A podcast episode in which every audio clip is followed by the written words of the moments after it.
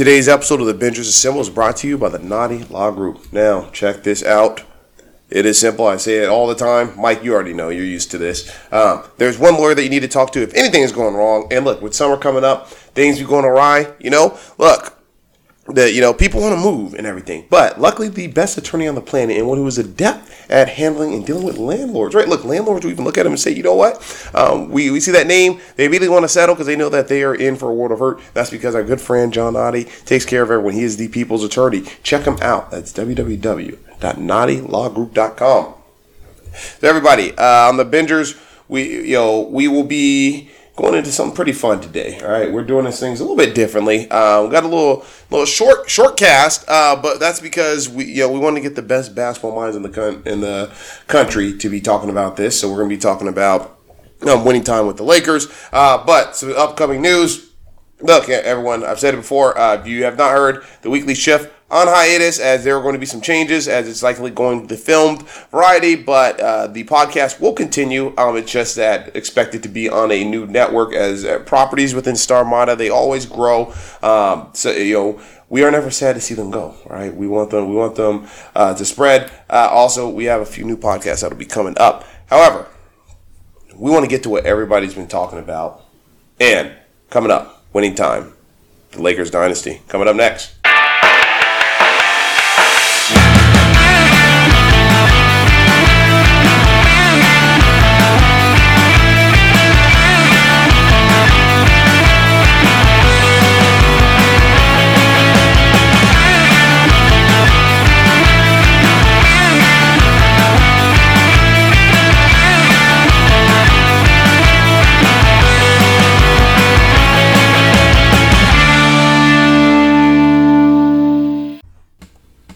What's up, everybody? It's your boy Mikey P, aka the Latino Heat, aka the Mexican Sidewinder, and I'm out here with my boy Chris Dan Wiggins.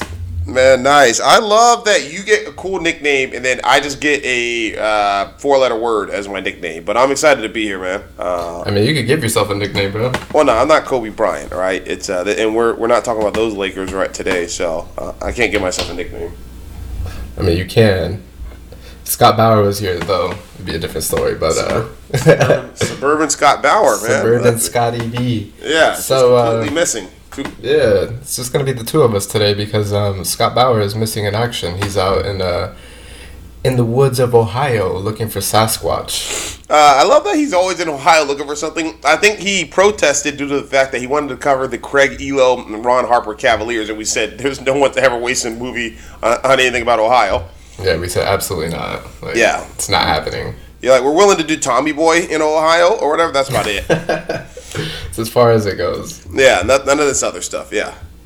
Yeah, listen, we uh we got a treat for everybody today. You know, this is one of the most talked about shows out right now. And who would have thought that it'd be about the Lakers? I mean, oh, good lord. Obviously, it'd be about the Lakers, right? Oh, good lord. I'm sounding a little biased here, but uh, let's be honest. Yeah. Showtime Lakers best basketball era ever. I'll agree with that part. And I'd say I'd even go as far as saying it's the best basketball dynasty ever. Okay, I didn't know. I didn't say all that. maybe, maybe, maybe like those late. I don't know. That was it eight in a row by the late fifties and most of the sixties Celtics. Yeah, but I mean, they were playing against like a bunch of plumbers and cab drivers. Let's be honest. Tomato cans. Nah, I mean we're not talking about boxing, so I'm not gonna go as far as calling them tomato cans, but uh, they're definitely definitely playing against some regular dudes. Okay. All right. Yeah. All right. We. I guess. I mean, I guess if the '90s Bulls didn't exist, I guess you can say that this Lakers is the best dynasty ever. uh, I gotta give it up to '90s Bulls. Yeah, I love we don't count it by the number of championships. We just count it by Mike's love of fest and like the T-shirts he would wear from the swap meet. Listen, I still have them.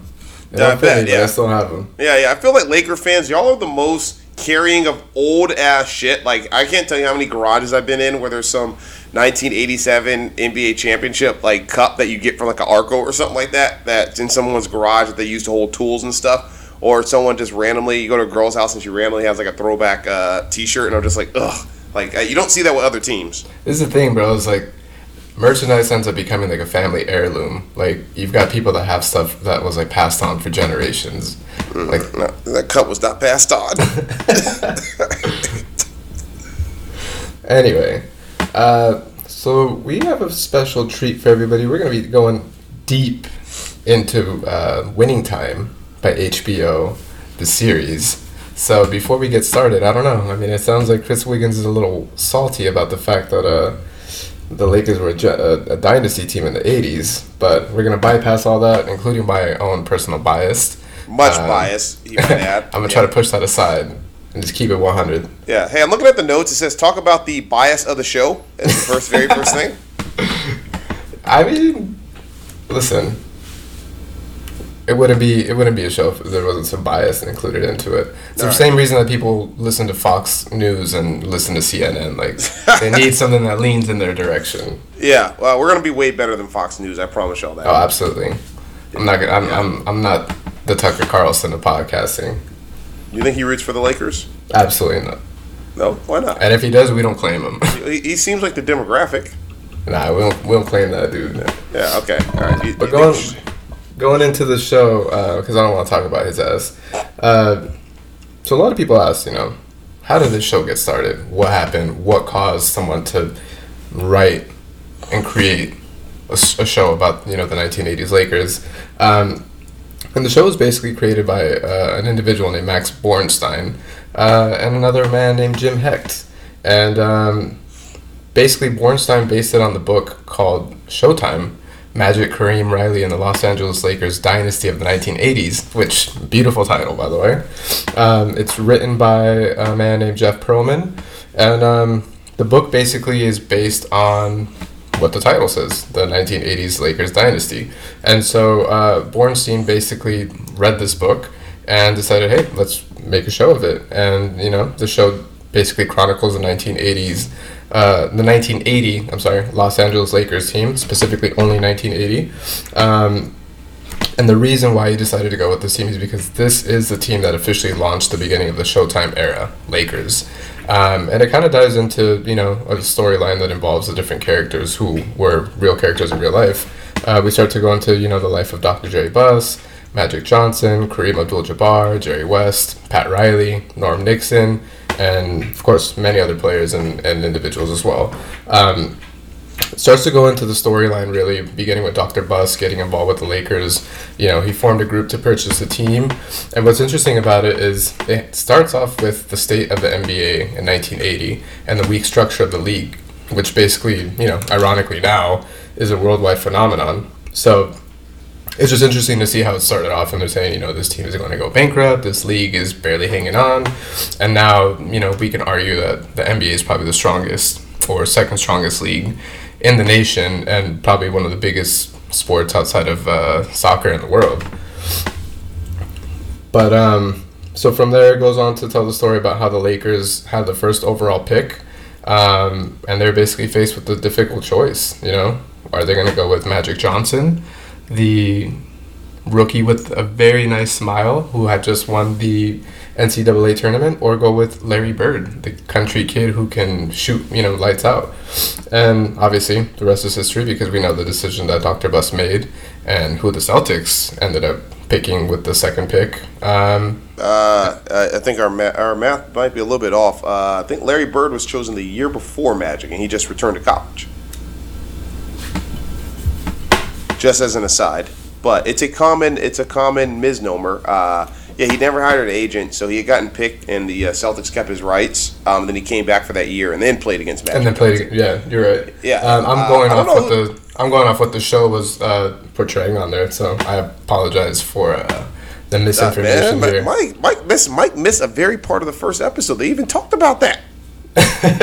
I'm trying to summarize the whole thing, bro. Well, all right, yeah, man, yeah. Mike, Mike, Mike was just like he, Mike was just like getting giddy, looking at Magic, smile and everything like that, and like rubbing his inner thigh. And he's like, I- all right, you know, I don't need to spend time talking about Larry Bird and the Celtics.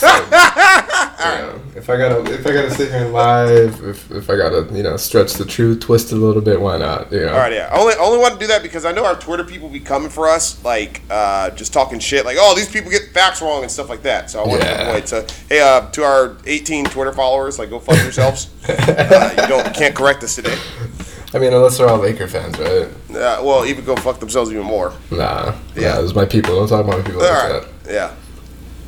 Anyway, so um, you know, we basically get a glimpse of how the Showtime era got started, and um, you know, going after the picks and obviously everything that Wiggins just mentioned.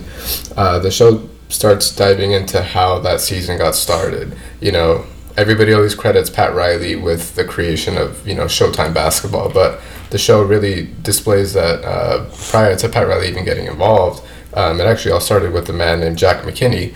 And an interesting storyline within that is how he ended up being chosen as the coach because someone else was a front runner for that pick. And obviously, with what we saw in there, there's a little bit of drama uh, involving a murder and everything else, which we'll touch up on later.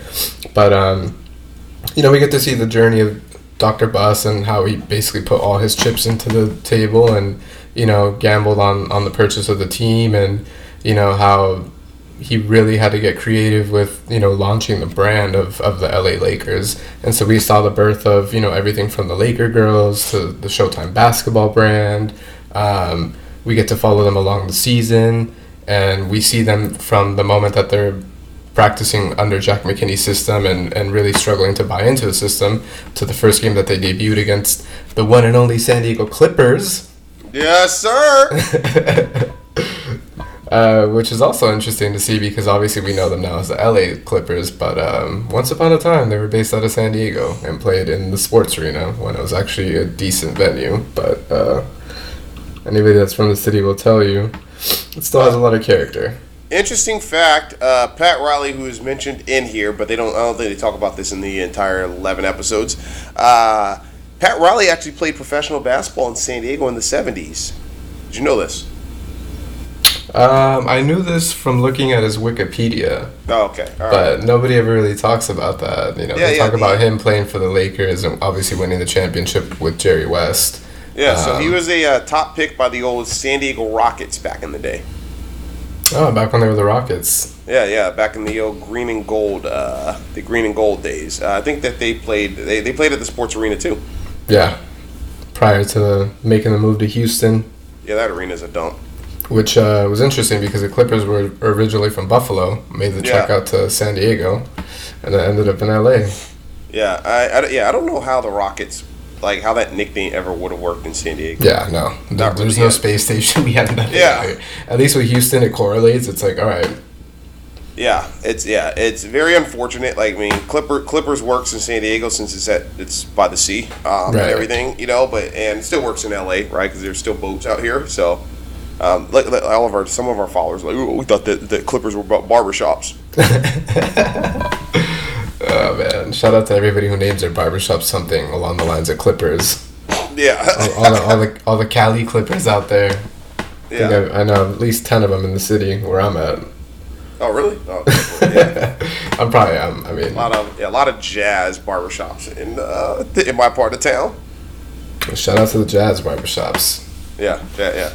Thunder. But uh, yeah, so we get to see all these, you know, older teams. We get a glimpse of the blood feud with the Boston Celtics, which lives on still to this day. And most importantly, we get to witness the path to the 1980 NBA championship. I know, sounds like a lot, but the writers did an amazing job of summarizing the storyline perfectly and delivering the best possible SparkNotes version of the book and delivering it with the best visual experience possible. So, Wiggins, enough said about the show. What were your initial thoughts when you first heard HBO was releasing a series about the Lakers, and what did you think of the show after watching it? All right. Uh, well, I actually told you about the show in 2019, if you recall, uh, because I was trying to get casted in the show as this one kid named Roshan that I used to work with had uh, told me about this. Uh, had told me about the show. Uh, reached out, and the casting director uh, actually did follow back up with me uh, twice, and then somehow I was never invited to read. Um, and I was hoping to play Magic or uh, Kareem in some capacity. So I'll say this: so I had known about it, was excited, heard about you know it, it being greenlit, and once the cat and once the cast was picked, I was patiently waiting for this to come, and boy, did it not d- uh, disappoint in any capacity. Um, look, you know, I, I, you know, I'm not like the biggest Adam McKay guy. Like, and I, you know, I know that his his his, his fingerprints are all over this, and like the style that it's uh, it's similar to that movie, The Big Short, right? Right, as a director. Yeah, right. So similar in style to this, right? I think it ac- absolutely works and brings a little bit of. I, for some reason, it fits the the colorful flair of like the breaking of the fourth wall, um, this sort of daredevil, uh, the comic book style breaking of the fourth wall, and like random clips that you'd see and like notes on screen about people. I think it works for the quirkiness that this starts in 1979, um, and I think that it like that level of camp fits right, and then blending that in with the action and drama we got. Um, it told it told an amazing story. Um, you know, I didn't. And one of the big things is I um, I knew Paul Westfall was the original Lakers coach, and I know, and then Magic Johnson would go on to get him fired, and Pat Riley would replace him. Um, I actually didn't have any idea until I watched the show that Pat Riley was already out of the commentary booth and actually co- uh, assistant coach for the team. I thought that he had been in the broadcast booth and then randomly got picked to be the head coach or what have you. And I only learned about Jack McKinney as a coach maybe about five or six months uh, before here because I thought it was always Paul Westfall. And so uh, I know I texted you at one point and talking about the thing where he injures his head or whatever, and like, oh wow, this is more brutal than you could have read on Wikipedia or any of the like New York Times stories or whatever. Yeah. Um, I think they did a great job. The casting in this was just superb, like across the board. Um, you had you had quite a few standout performances. I know that when we give out awards, we're going to go over this, or, or you know, but I, I, think that they did a good job. That casting director did a, fan, a fantastic job, and the show was well well well scripted, well structured, and then the cinematography, right, to get some of the that '70s, that late '70s flair and aesthetic, I think was very impressive. It, like it, it almost reminds me. Uh, this might this is gonna age me, that's, but that's fine. But it reminds me the first time you watch uh, 90210, it's 1990, and you're still coming. you're coming out of one decade right? And that previous decade, it's it, it, it like remnants of it are still there, right? Because it's only like a year. It's only a year later, right? Um, and so to be able to match that, it's, it's, this thing's about the 80s or whatever, right? But the, the, this whole story or whatever, that all of that starts in 1979, and they did a good job of highlighting it, right? And I think that like a probably a more inexperienced showrunner would have played up the 80s-ness, right? And over in, and like left out the detail on this season of it being uh, being like the start of it had taken place in the 70s. Yeah, that's a good point. Um, I also want to just shout out the fact that you love shouting out 90210 every opportunity you get. Oh, I mean, it's an amazing show. And they also reference, they reference the Lakers in the show a lot too.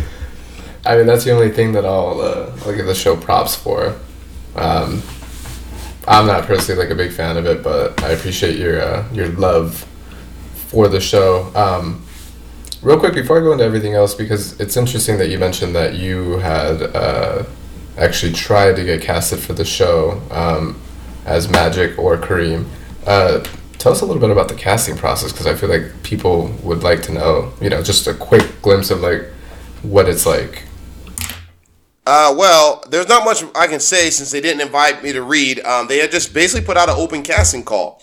Um, it, it, what do you call it? Yeah, they put out an open casting call saying anybody that has some level of basketball skill uh, please come by. And so I, I never, I wanted to play Magic Kareem. However, like I never read for that or anything like that. Um, so like they did, like this was open to quite a few people. They just happened to see it. And I had reached out like pretty late in the process too, and still got a reply. So that was pretty cool. And uh, they asked you for headshots and a little bit of information on you and like if you played and where you played and such like that.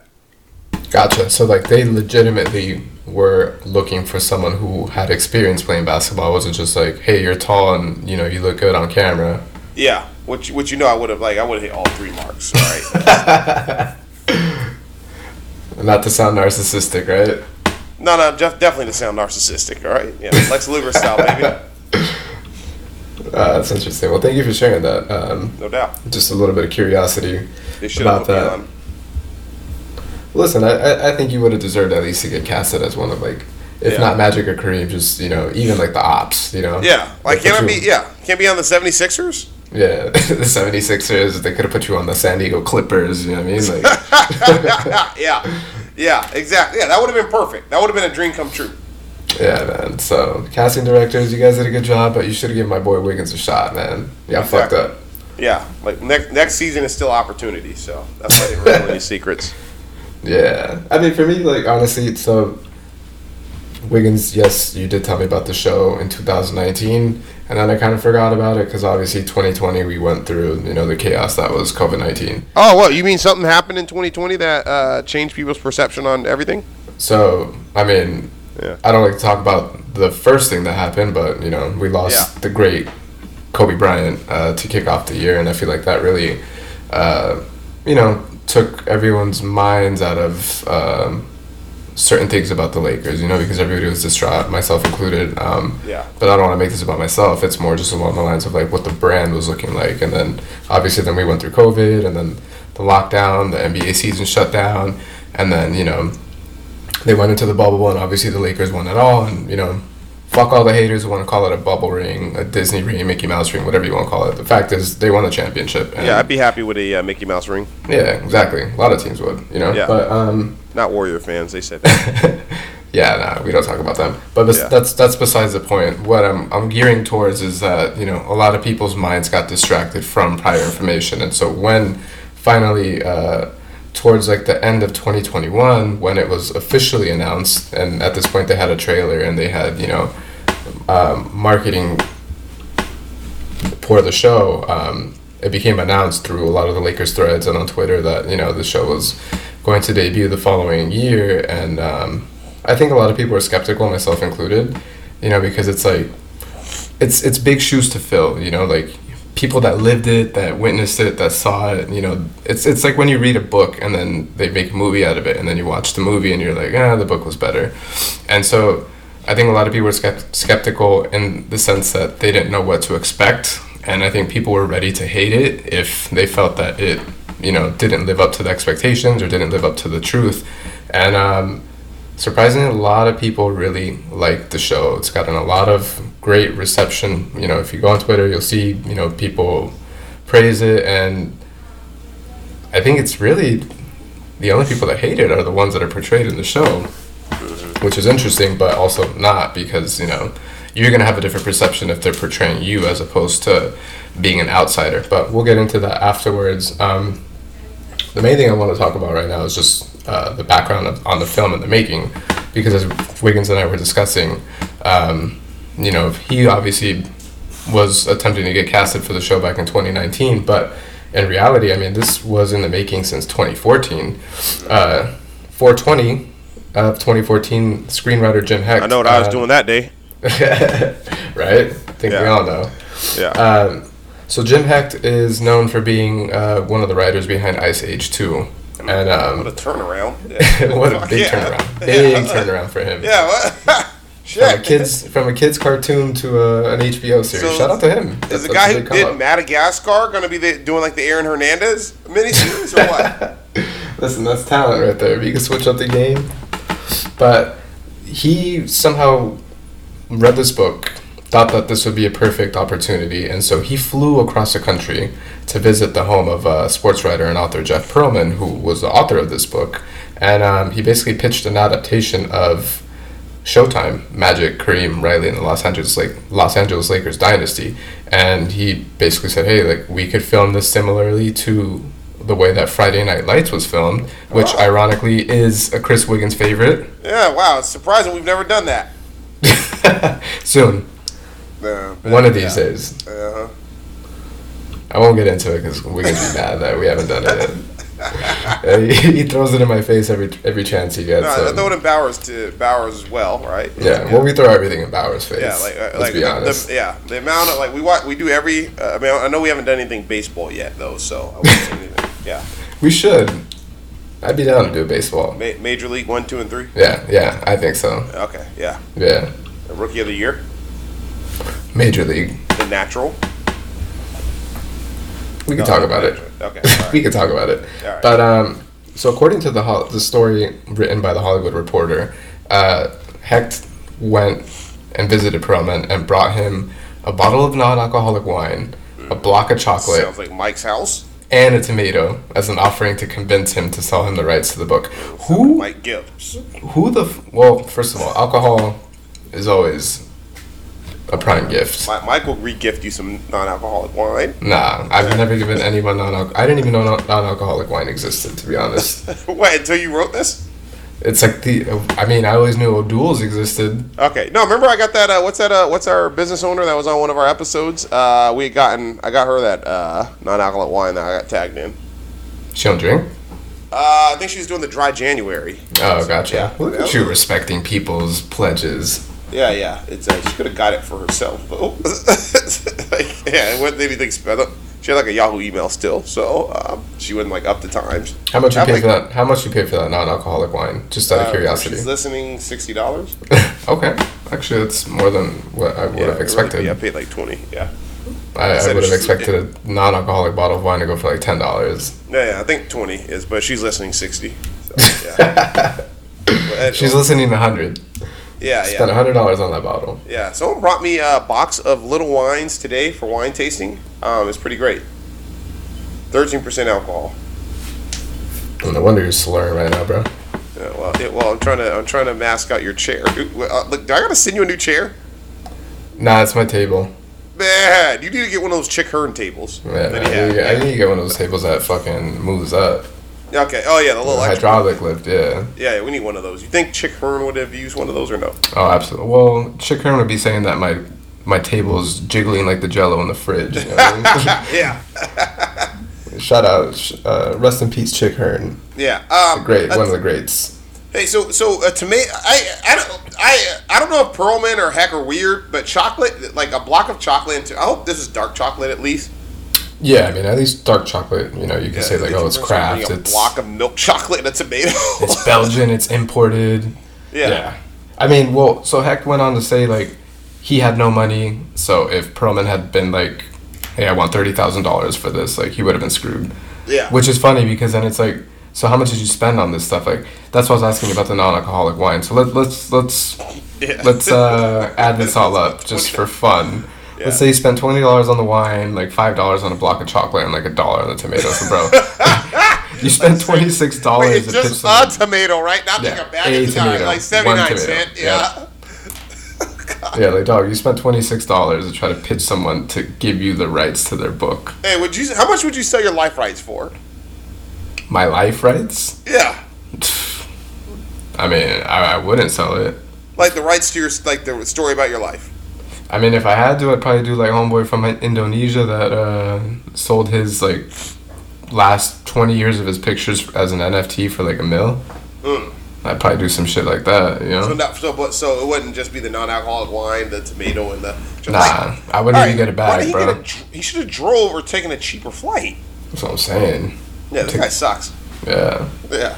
I don't know how he came up with this. I mean, he must be a good writer. And what happened to yeah? And what happened to the Ice Age money? shit, he probably blew it all. That's Spent it all on uh, Coke. strippers and PCP. Yeah. yeah. Like, like no offense, Jim Hack. Like if you're listening, but God, just bad. Yeah. uh, for anyone, uh, for anyone that doesn't understand the PCP reference, uh, shout out to Chappelle's show, the World Series of Dice. Yeah. Jim anybody Hecht caught that reference. Jim Hecht doesn't. Yeah, I remember that. Yeah, Jim Hecht doesn't even have like. Yeah, he's like barely Googleable. This guy. I don't know what the hell.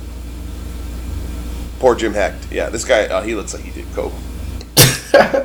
well, apparently Berman was was as desperate as um, as Hecht was because uh, from what the Hollywood Reporter said is that he had tried to option several of his books and nothing ever happened. And so I don't know if maybe the rest of his books just sucked, or if he was just a terrible individual at like trying to pitch things. Um, Oh, man, terrible salesman at trying to pitch things. I shouldn't say ter- terrible individual.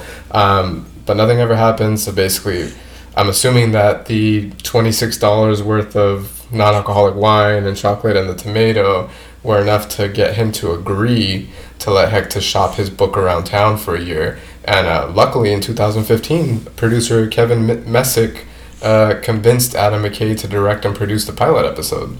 So shit worked out in their I favor. want, I want to get back to Jim Hecht. I looked at his IMDb. Uh, Uh huh. Okay. You remember uh, 100 uh, Deeds for Eddie McDowell on Nickelodeon?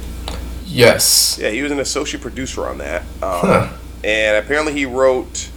He was a crew assistant on that shitty movie Robots, the Pixar. I think that was a Pixar or Dream, probably DreamWorks. You like you remember back in the day, like a Pixar film will come out and then a DreamWorks one. You look at the DreamWorks one, you're like, oh, they got the B talent. So Yeah. that robot. He was a crew member on that Robots movie. Wrote Ice Age: The Meltdown, and then went on to Oh, dude, he wrote one episode of Taina.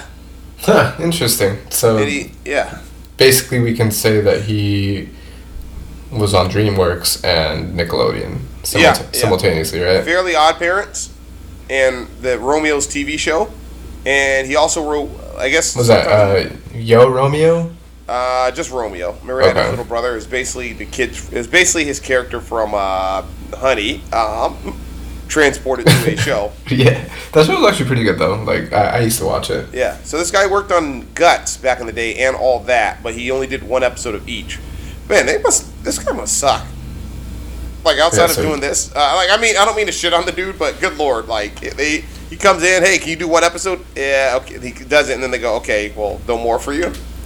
Let me ask you this: Does he have a plaque at Nickelodeon Studios? Because I mean, he did a lot. He did a lot there. Yeah, uh, I, yeah. Well, what's the one that's in uh, Sun, on Sunset?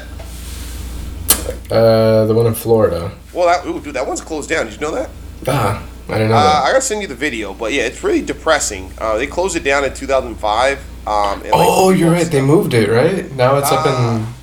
Well, no, it's just on. This only the Sunset one is left, but I think that one's closed down too. But I've seen videos on the on the Orlando one because I always wanted to go there. Um, and like people have like done videos going inside. It's very depressing, like watching all the old stuff. Uh, Like it's all like a, it's all abandoned. yeah, all abandoned. Yeah, right. Oh shit! We should go sneak in. Yeah, you love checking out abandoned places. I do. Yeah, so let's do that. Maybe we'll find if Jim Hecht has a pro- plaque there. Yeah. Yeah, Look out for the YouTube channel. yeah, yeah.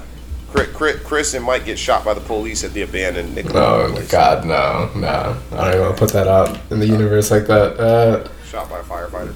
going back, so 2015, Adam McKay gets convinced to direct and produce the pilot episode.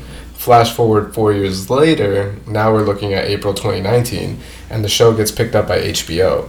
And HBO orders a pilot of the series, which by then had been written by Max Borenstein. So, going back to what Wiggins was saying about Hecht, maybe his initial script wasn't the greatest, and so bringing in Borenstein was really what you know brought it up to the next level. But um, Yeah. Borenstein's I like Borenstein. You know what he did? You know what movie I love that he did? which one? Uh, okay, so John C. Reilly's in it. Um, half the cast of Straight Outta Compton and a quarter of the Avengers. Think of uh, Giant Eight. King Kong? Okay, Kong Skull Island. Uh, Skull Island, yeah, because I was gonna say the dude that played Easy E was in there. I yeah, yeah, him. and uh, Dr. Dre, and then uh, Yeah, what's Lo- his- Lo- Loki, Captain Marvel, and uh, uh, Your boy Samuel L. Yeah. Yeah. Uh, and then John C. Reilly was in it. Yeah. So I've watched that movie probably 40 plus times. I absolutely love it. Every time it's on, it's just an absolute thrill. But he wrote that. Oh, that's dope. Shout out to Borenstein then. Yeah. Yeah. He's clearly the brains of this. Like Jim Hecht. All right. He's the one that took it to the next level. He also did the Godzilla movie and the the Godzilla movies, like the King of All Monsters and Godzilla vs Kong, and so he's in charge of all that, I guess. Okay, that's his that's his jam then. Yeah. King Kong and Godzilla. Universal's just milking the shit out of him, yo. They're just I mean- hey, fuck him. So we go from a guy who uh, works for DreamWorks and does a bunch of Nickelodeon stuff to a guy that does King Kong and Godzilla, and somehow they were able to put this together. Yeah. This is I interesting. mean- yeah. Shout out to them. Uh, the series was initially referred to by the title of Pearlman's book, Showtime, but for whatever reason, it remained untitled, and it's rumored that HBO didn't want to acknowledge the show by that title because they didn't want to create any confusion with their premium cable and streaming competitor of the same name, Showtime. Yeah, I had always thought that this was going to be on Showtime, even when I had submitted the casting, because I thought it made sense. I did too. Yeah, it's but I can understand. Uh, interesting enough, the title. Um, yeah, I, do do you know of anything else called Winning Time? No. And to be honest with you, like, I would refer to it as Showtime on many occasions until like probably halfway through the season. I was like, oh shit, no, it's winning time. Yeah, I thought it was called Showtime, the story of the uh, Lakers. However, my confusion is that there is something else called Winning Time. If you remember the thirty for thirty with Reggie Miller. Yeah, you're right. Yeah, someone brought that to my attention today as I said, hey, we're covering winning time. And then they're like, what, the 30 for 30? I go, no, what the hell? There's no 30 for 30. And then they go, oh, they go, blah, blah, blah. What's that, Reggie Miller? I go, no, that would have been Miller time. And I went and checked, and, I, and then I was like, sure enough, that person was right. It was winning time. uh, one of the higher rated ones. And I mean, let's be honest. Like, we would never cover Reggie Miller. I would. I don't. Well, We like okay. Burnside. We like I stand corrected. Yeah, like I don't hate the guy. I'm just. I was never a fan. I can see. Well, he got in that fight with Kobe that he won. Yeah. Ah, At not talk about- let's not talk about that. Yeah. At worst, it was a tie. yeah, Reggie. I ain't talk. I ain't trying to talk about old stuff. Anyway, so yeah, they didn't want to acknowledge it because of their competitor, and I wouldn't even say it's a rumor at this point because uh, executive Casey Bloys basically went on to acknowledge that this was true. He basically said like, yeah, no, we didn't want to name anything after them. So uh, in December of 2021, HBO officially greenlit the entire series, and a week later, on December 8th, they announced that the series would be titled Winning Time: The Rise of the Lakers Dynasty. And um, according to that same executive that was interviewed, Casey Bloys, uh, they decided to go with Winning Time because it's a phrase that's already associated with Magic Johnson, allegedly. Oh, okay. So I don't know if that's really true or not. I mean, I've never heard winning time associated with Magic Johnson. Like, Yeah, like, like you said, you know, winning time. Uh, a lot of people think of the thirty for thirty about Reggie, but that's Yeah. what they say. Yeah, it just yeah, absolutely. I yeah, I don't know where that's associated with them. I've never seen any. Yeah, there's a lot of other terms uh, that are associated with Magic Johnson that they could call this. Yeah, instead of winning time. But I mean, I guess I thought it would work. Showtime winning time. Uh, Yeah. Filming of the show was done primarily in LA, of course. Why not? And the project began filming on April twelfth of twenty twenty one, and it concluded in October. Uh, on Halloween, actually, um, Okay. of 2021. So about six months of filming, not too bad. Uh, HBO went on to announce the title in December 2021, and the pilot episode officially aired on March 6th of 2022. So um, as I was mentioning earlier about how like you know Wiggins had told me about it, and then later on in the year in 2021 they had started to um, announce that it was releasing, and it was all over socials and everything. So I feel like t- December is when like it really started to blow up. Um, the show, like I mentioned, received much acclaim, and the critical responses were obviously great. Um, otherwise, we wouldn't be doing. Well, we would be doing this because I'd be biased, but Wiggins wouldn't be on the show if it wasn't. I'm Um, skip this episode too, but yeah, but even you had to admit it was good. Yeah, yeah, it's definitely good. Yeah, it was riveting. I would rush home every Sunday to make sure I watched it. and I would stay up to one in case I got home late to watch it. Yeah, that was dope. Uh, it currently holds an 84% approval rating on Rotten Tomatoes with an average rating of 7.6 out of 10, so it's actually not bad at all. Um, critic consensus has gone on to say that the show is gleefully excessive in both form and fiction, but Winning Time pairs a larger than life roster of characters with whiplash style to deliver an absolute slam dunk. So take it how you will. I would say that critics love it. And um, if you don't want to listen to the critics, just simply hop on Twitter and you'll see plenty of positive responses from people like Wiggins' favorite analyst, Stephen A. Smith. Uh, my homeboy Max Kellerman bigged it up. And um, even the biggest. say about it? Uh, I don't know, his ass ain't really. I don't follow him.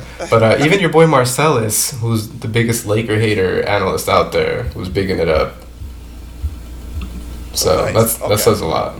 What, I wonder what uh Colin Cowherd was high on it also. Oh, I'm sure he was probably loving it. Just Yeah, it- Coming up. Yeah, coming up next, we're gonna talk about shows. All right, he goes. Russell Westbrook sucks. next up on the herd. Yeah, But I'll tell you about another Russell that doesn't suck. Russell Wilson. yeah. Uh, I want to. I want to know what Will Cain or Clay Travis said about it. Probably had nothing nice to say. We don't Travis. care. Clay Travis like, I wish they would have covered the Celtics. Yeah, Will Cain. I mean, Will Cain. All he talks about is the Dallas Cowboys. Yeah, and Trump. yeah, it's another story. Uh, Wiggins talked about the casting a little bit earl- uh, earlier, but um, I'm gonna touch up on it a little more. I'm not gonna go into like a deep dive because I I'm gonna circle back on this later. But um, Wiggins, you shouted out the casting director, um, and the casting director's name is Francine Maisler. Um, you said that you think that she did a fantastic job, and I would say that I agree. I think the show had a very solid cast. Um, as you mentioned, John C. Reilly was cast as Dr. Jerry Buss. Perfect, We yeah. had uh, Quincy Isaiah, who was casted as Magic Johnson. Um, Adrien Brody as Pat Riley. Solomon Hughes as Kareem Abdul-Jabbar. Jason Clarke as Jerry West. Jason Segel as Paul Westhead. uh, Wood Harris as Spencer Haywood, and we had Norm Nixon's son playing Norm Nixon. So uh, that's just to name a few of the characters that were in there. Obviously, you know they had a few um, guest appearances in there as well. But um, I'm just gonna go straight into it. Like we heard the drama behind the real life players and coaches feeling some type of way about the way that they were portrayed. And I mentioned this earlier. I think the biggest critic of it has been your boy Jerry West. The the the, uh, the logo. The logo. Yeah, uh, Like- not liking it at all. He uh, he said he wants to go to the Supreme Court. I, I mean, I thought he was exaggerating a little bit. I was like, Oh, really, bro? Like, you're gonna so. take it all the way to the Supreme Court? Like, well, they're not gonna pick this up. Like, yeah, like does he know how the Supreme Court and- works? Yeah, Like, they're not there to litigate civil lawsuits. and they're gonna be tied up with like Roe v. Wade and everything like that's Yeah, going Can you on. that imagine Jerry actually, West like, hey, um, uh, someone says you don't have a case here. What's he gonna do? Go to like the third court of appeals in California, Yeah, he's wild. and then they're gonna appeal it, and then he's gonna go to a district court. Like, what the hell is this? Yeah, I think he's just bluffing at this point. Just, I don't know. I mean, I get why he's upset, right? Like, I think it's a little extreme if you ask me, but you know, he's also gone on to like demand a retraction from HBO uh, of what he deems is cruel and deliberately false depiction of him as a temperamental, cursing, mood swinging, ang- angry individual, and like, you know, I think his character in a way is misinterpreted. Like, yes, he does, you know, go into these rants and like lashes out, but they also show a different side of him where like he does, you know, connect with the players and, and plays a very important role. And like, I don't know how much truth is behind the way that he's depicted, but you know, it's it's TV. You know, it's Yeah. it's Hollywood. Like you sometimes have to stretch the truth to make people, uh, you know, connect with the audience a certain way. Yeah, look, I'll say this: like, um, I had always thought Jerry West was similar in personality to how he's portrayed on the show. Just because I heard that he was like crazy and not sorry, not crazy, right? But um, but the guy slept with like a loaded shotgun or whatever, right? Because he thought his uh, stepdad would kill him, I guess, or whatever, or he thought that his dad was going to kill him. Which they kind of talked like they slightly went into that in the show. Like they showed that you know he came from like an abusive household and Yeah.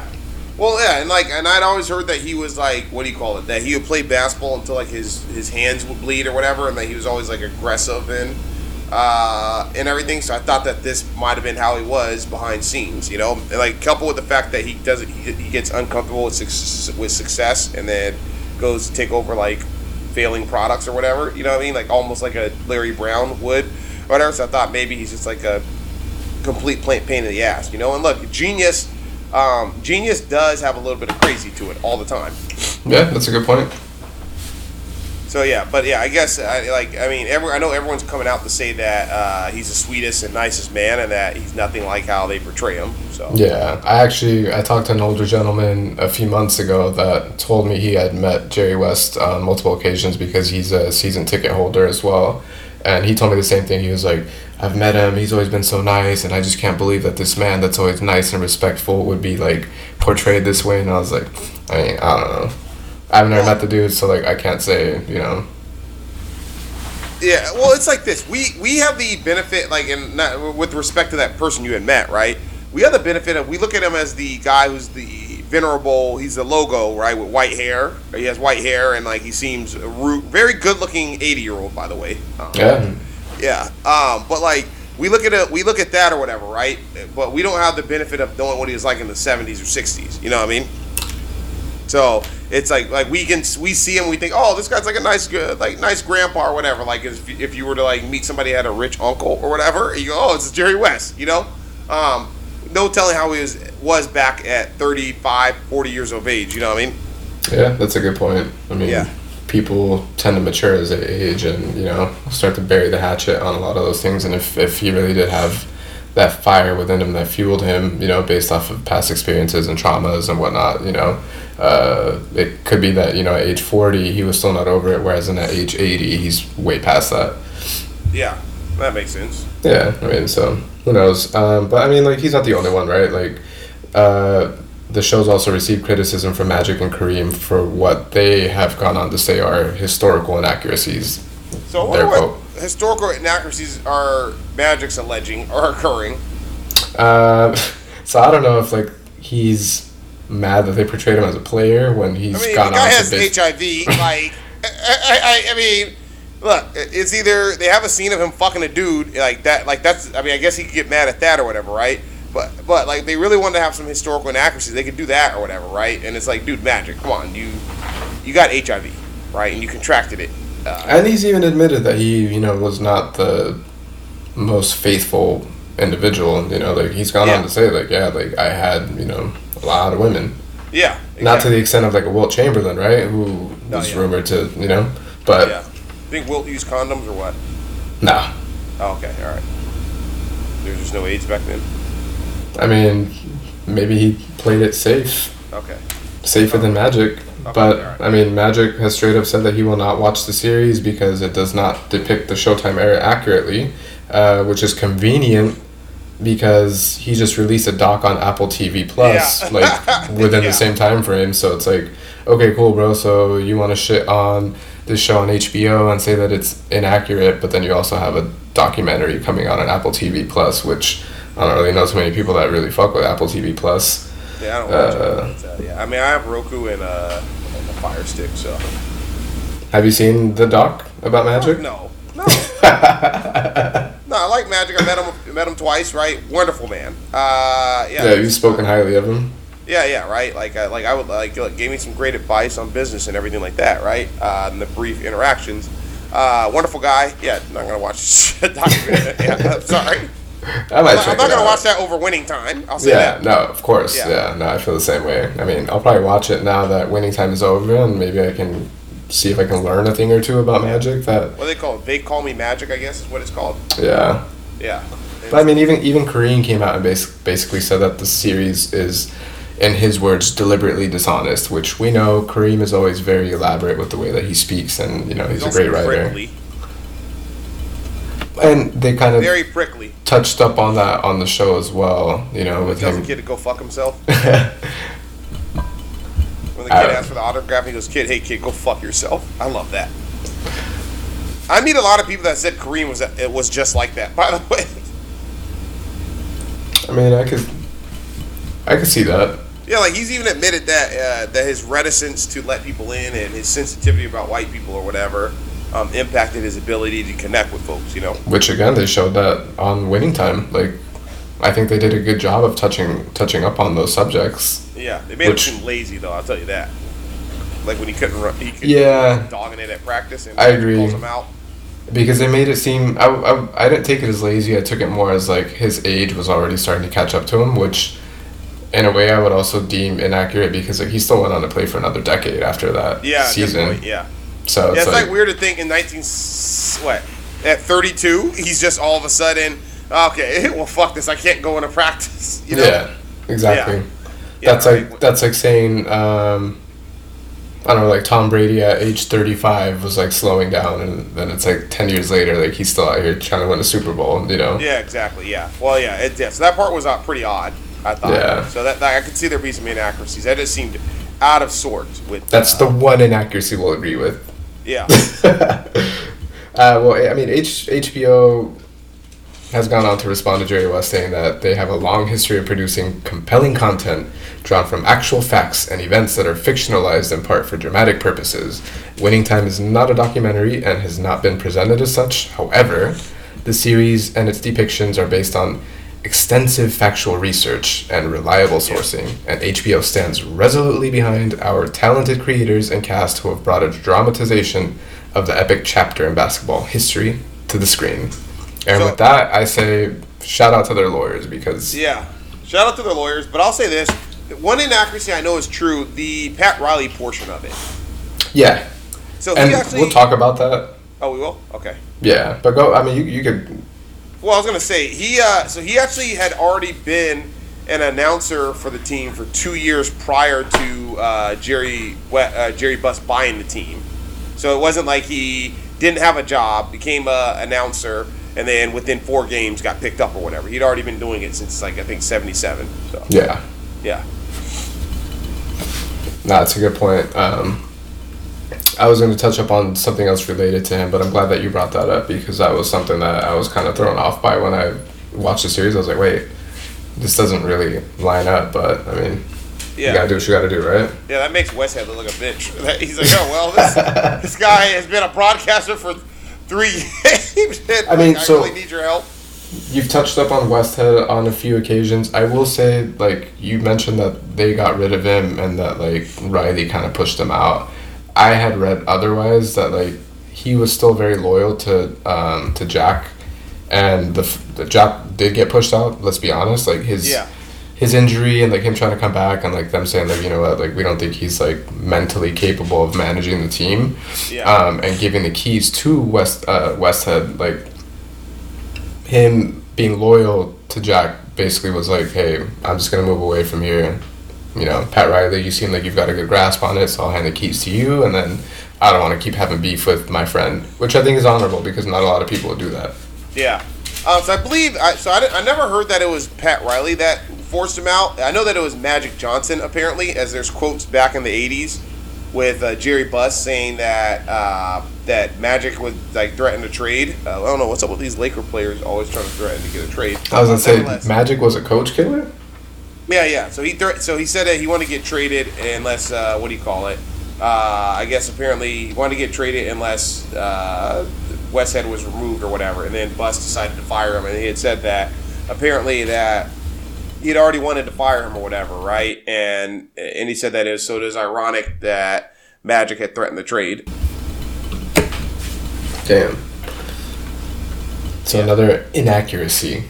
Yeah. That Magic probably should have touched up on that. Maybe we'll see it on the documentary. for yeah, yeah, yeah. So, yeah we, we haven't. We're only in the first. Se- we're only in the first season, so. right. But Right, or, I don't know if so there's gonna be a season two of this, but. Uh, well, HBO uh, did this- HBO did renew it in April, so they said that they're for sure coming out with the the season Lakers. two. That's for the that, but that's for the Kobe Shaq years, right? I don't know. I was actually going to ask if you had any insider information about that that you'd like to share Okay. because um, What, uh, I've heard both. So I've heard that potentially there could be a season two and they're just going to go on to more of the dynasty because essentially we're just talking about the first championship. They won like five of them that decade. yeah, Um, or with the rumored Shaq and Kobe season, if they're just going to jump straight into that.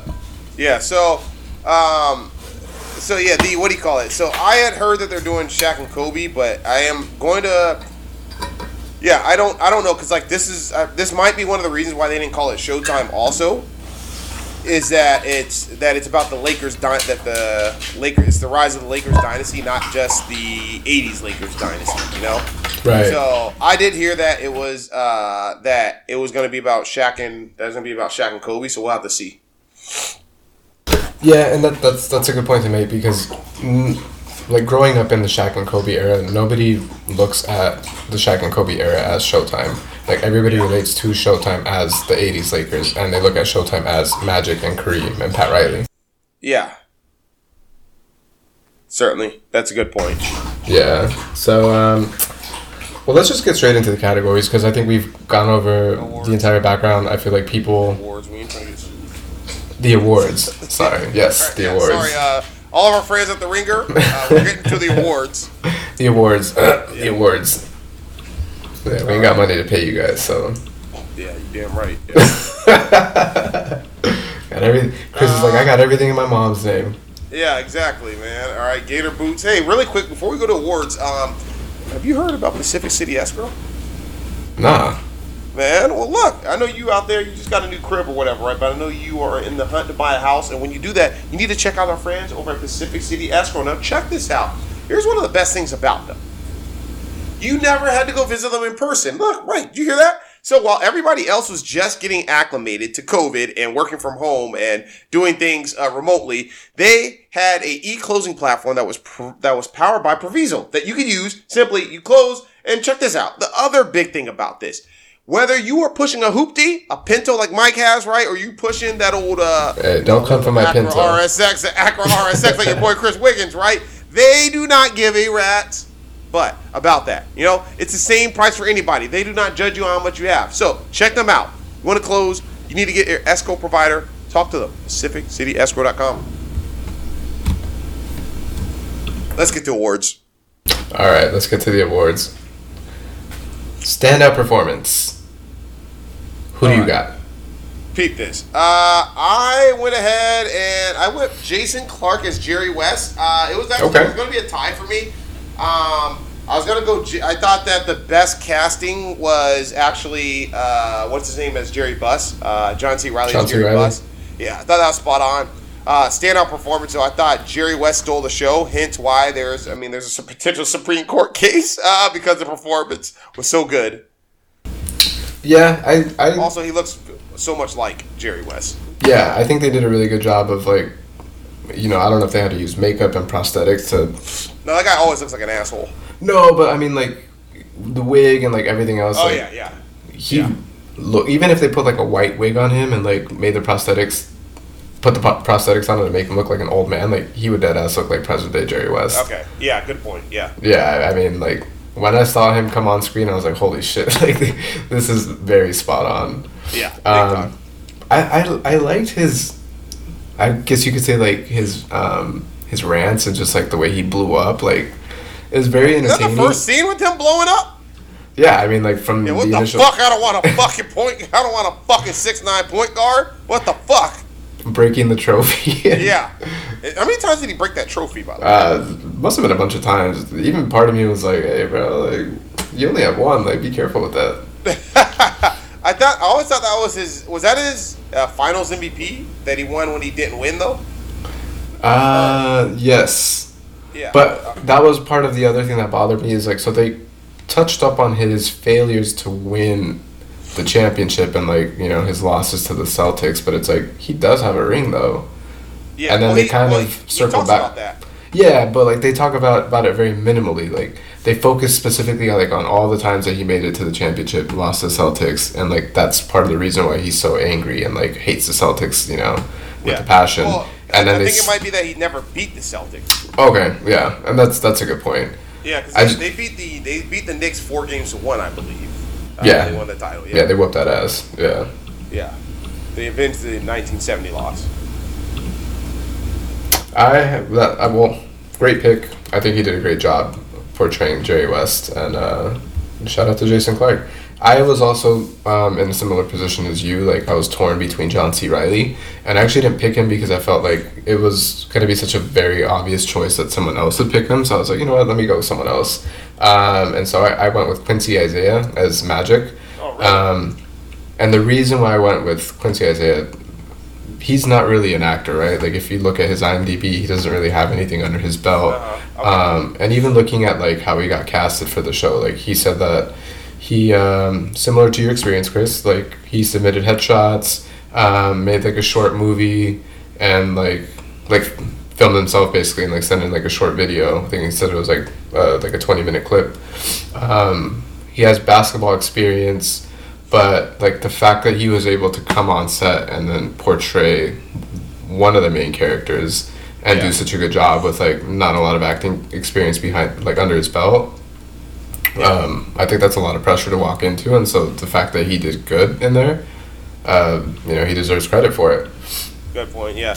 Look, you know, I, I'll say this right. Um, barring that, you know, I think I can do it a little better. Uh, barring, look, that's the other reason why i picked him because i wanted to also spite you Yeah, be I'll like, say i could have done right. better he looks enough like Magic that I think it, it you know, that it works. Um, in however they did like the hair and everything like that. And uh, I'll say this: he seems too intelligent and it and articulate to be Magic Johnson. Um, just in my opinion, right? So I think that that's something that's a little bit off, but I do I think that it works just from uh, the sm- just from the smile standpoint and all.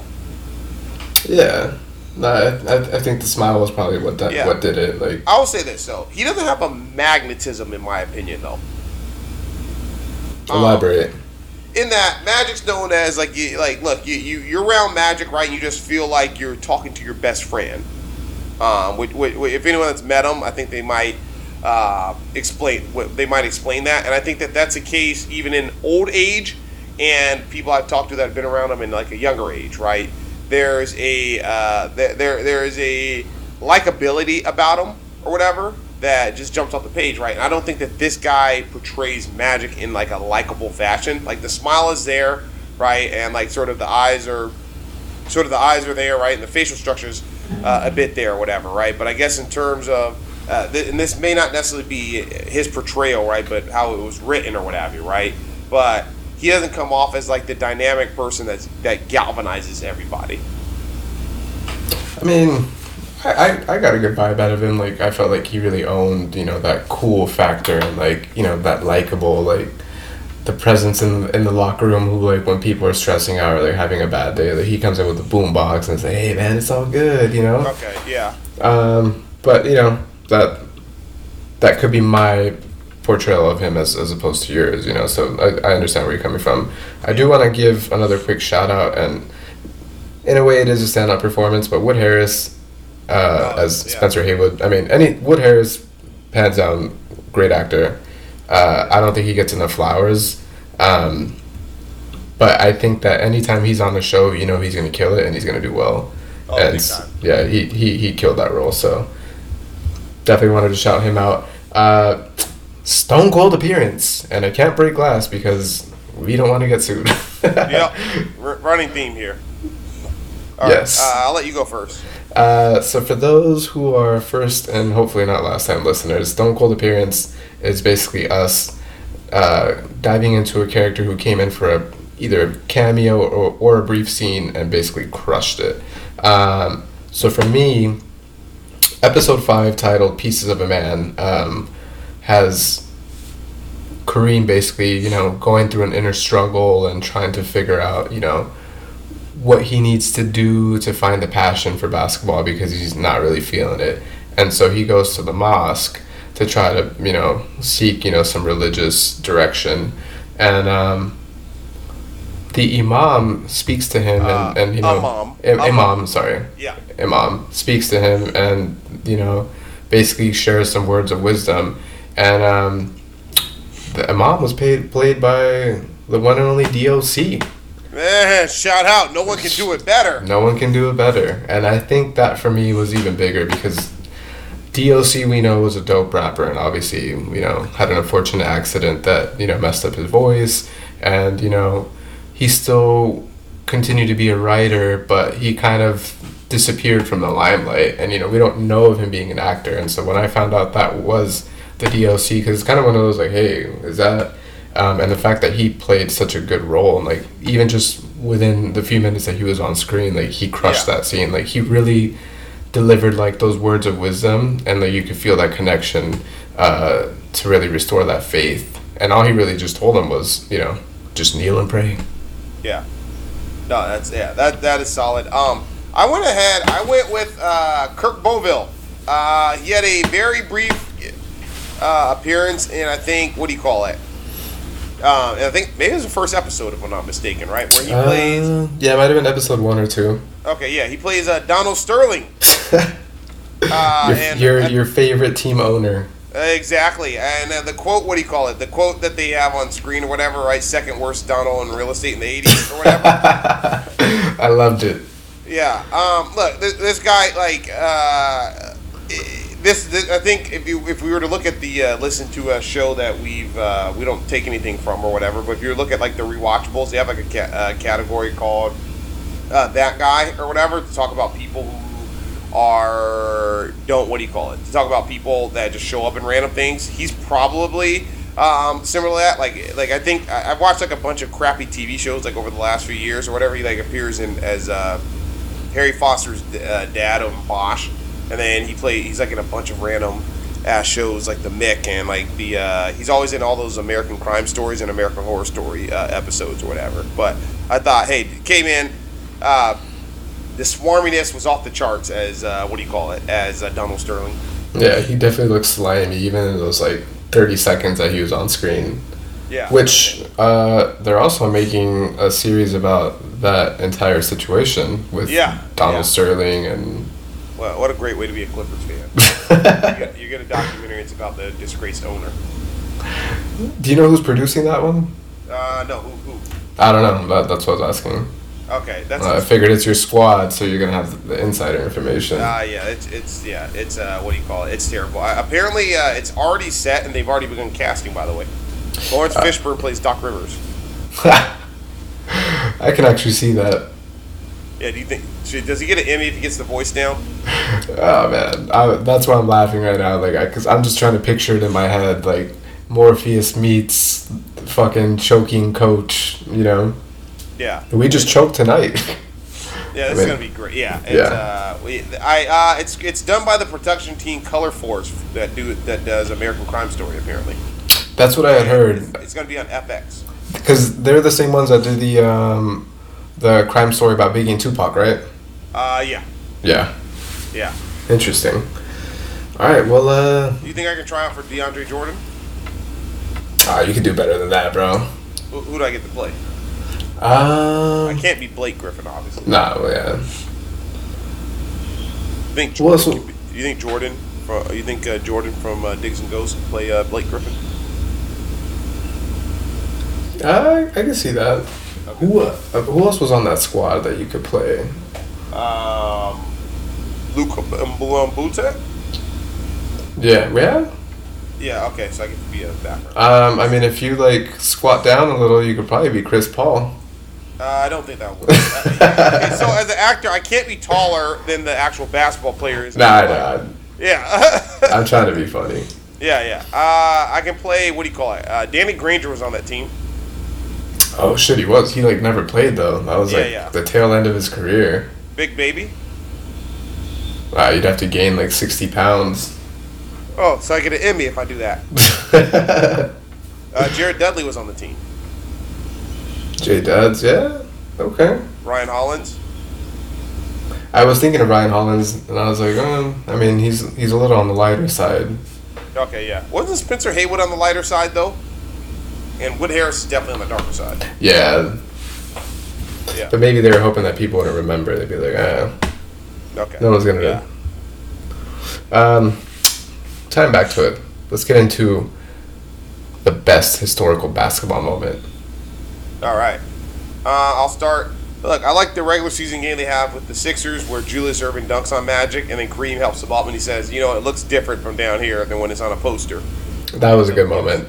Yeah, I thought it was dope because he, he Julius Erving invites him out earlier with his wife. Also, I didn't like the guy that played Julius Erving. I was hoping that you would uh, get into that because, like, we never talked about it, but when I like both episodes that they had Dr. J on, I was like, man, Wiggins gonna have something to say about this. I know. Oh yeah, the guy sucks. Like, yeah. Come on. I, I felt like they got an older actor to play Dr. J, and even though he was like towards the tail end of his career, he wasn't quite that old yet. Yeah. Like, so the guy playing him is 51. that's what I'm saying, and you could see that he was an older cat. Like you, I, I was gonna say like mid to late forties. Yeah, his stash wasn't sexy and his hair wasn't sexy either. Yeah. Uh, what's that? That guy used to be on what's that show? Um, For Your uh, For Your Love back on the WB back in the day. If you remember it, he, he, was, he has bald hair usually. Okay. Yeah, he You did look remember that? familiar. He kind of gave You me like Robert Townsend vibes too. Yeah, he looks know if it just like Robert. Townsend. Yeah. yeah. yeah, he looks like light skinned Robert Townsend. Yeah, this yeah. is the guy. He used to play uh, Holly uh, Holly Robinson Peete's uh, husband on For Your Love on the WB. Okay. Yeah. Yeah, I mean, Dr. J would have been what, like mid thirties at that point.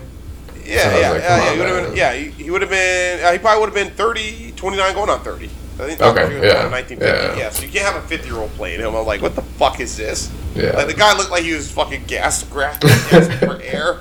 It just his, his stash just didn't look good. Yeah, like I'm just sorry.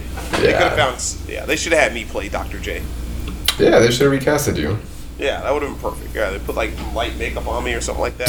just brought the stash, yo. Would have been perfect. Rock the afro. Yeah. Well, he didn't have an afro at that point. Yeah, hair was a little shorter. Yeah. Yeah.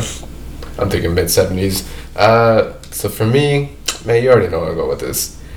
I'm going to go to game six of the 1980 NBA Finals. Magic playing all five positions in what may have been the greatest game of his career. Like playing on the road, Magic, a six-nine rookie point guard, started the game at center and then eventually played all five positions in a dominating performance to go on and win the 1980 NBA championship without Kareem.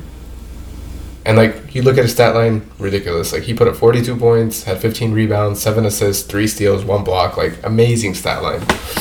Yeah. No. And the fact that he was a rookie, like insane. so yeah, I yeah no I look I think that I think that that was great. Um, you know, it's and a great way to start. I think that was the the season finale too. So I think that was a great way to to cap it off. I want to say something really quickly. I know this is unrelated, but quite a few players didn't get any love. Uh, Yeah. that were that were uh, that were on some of the teams that were featured. Um, so like, I think one of the one of the big things, right? Uh, like I know that they showed Silk, and I didn't know Michael Cooper who he was until they called him Coop. Uh, finally, like four episodes after the dude appeared or whatever, and that's like that that one black dude who kind of looks like. If you were to get robbed by a black guy, it'd be this guy or whatever. Oh, Um, man. What? I'm just saying. You know. You know. You know. I, uh, I don't, but um, Okay. I will agree with you that I think they should have showed more of the team like efforts in there because it wasn't just Magic putting up this crazy stat line that won the game. Like Norm Nixon had a ridiculous Well, game. Coop yeah, well- had a good game. I guess the point I'm bringing up is like some of the teams they faced, right? Because like they, this thing was really cheap with some of their call outs or whatever. Like the oh Joe, Joe Jellybean Bryant has brought his young son to the game and stuff like that, right? Yes, So, and I was gonna bring that up later, but thank you.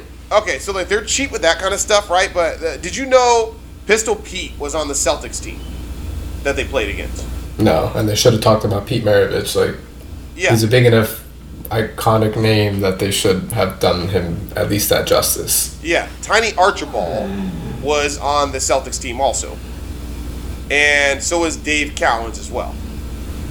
And like they got they got no mention during the game, which you would have thought they would have shown. And uh, also uh, to note on that on the Sixers team that they beat in the finals, it was a who's who's of coaches.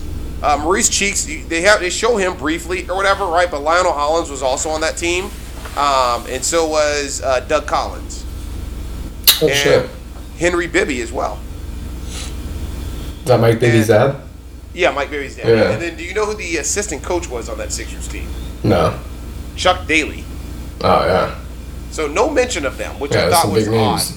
Yeah. right. Yeah, like that you would have gotten like some talk to them or maybe seen their jersey in some capacity. You know. Yeah, I mean, they only mentioned Dr. J and then um, the Dawkins. other center. Yeah, Dawkins. Thank you.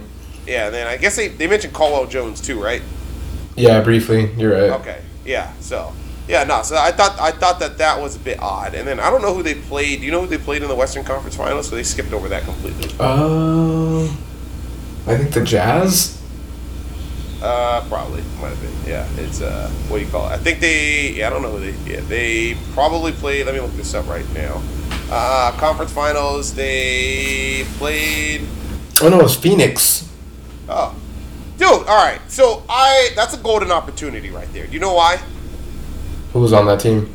No. Um. But at, no. Here's the thing. At the beginning of the. At the very first episode, Uh huh. they don't they do a coin toss. Uh, I don't. Mistaken. Or they talk about how Matt how they won the first overall pick, right? Oh yeah, you're right. You're right. Yeah. Sorry, I thought you were referring to that a, was? to you game. Yeah. Okay, but do you remember who they beat out to get the first overall pick? Um, was it Phoenix? Yes, that is cinema right there. Like that should have been played up completely. If Yeah, if that's they- a good point. That that is a big missed opportunity. Yeah. So yeah, I don't know what they were doing, but yeah, that would Writers, that would've- man. What's up? I said the writers. Y'all need to Yeah. y'all need to bring Also, Chris Wiggins on. Yeah, they do. Also, uh, how the fuck did the teams with the top that? How the hell did the two teams that were the first, the number one and the number two overall pick? How the hell do they end up in the conference finals? They had a good squad, man. I Yeah. think maybe they just had a bad season, you know, kind of like those uh, those Warriors that you love to hate on Oh, so yeah. much. yeah, yeah, you're right. Yeah, It's like Um, you have one bad season, you end up with the second overall pick, and then like you bounce right back. Okay, yeah. Uh, oh, apparently on that Suns team was Paul Westphal, if you remember him, who I always mistake for Paul Westhead. Westhead, yeah. I was gonna say that you definitely refer to him. Yeah, yeah. So Paul Westphal was still. Uh, the, I think he was the Suns coach in the '90s, but he was on that uh, 1980 team, and they had a bunch of bus drivers and whoever else you call them. oh man. yeah, a lot of bums. Well, speaking of uh, the past, we're gonna go into. We're gonna give the award for timeless versus time passed it by.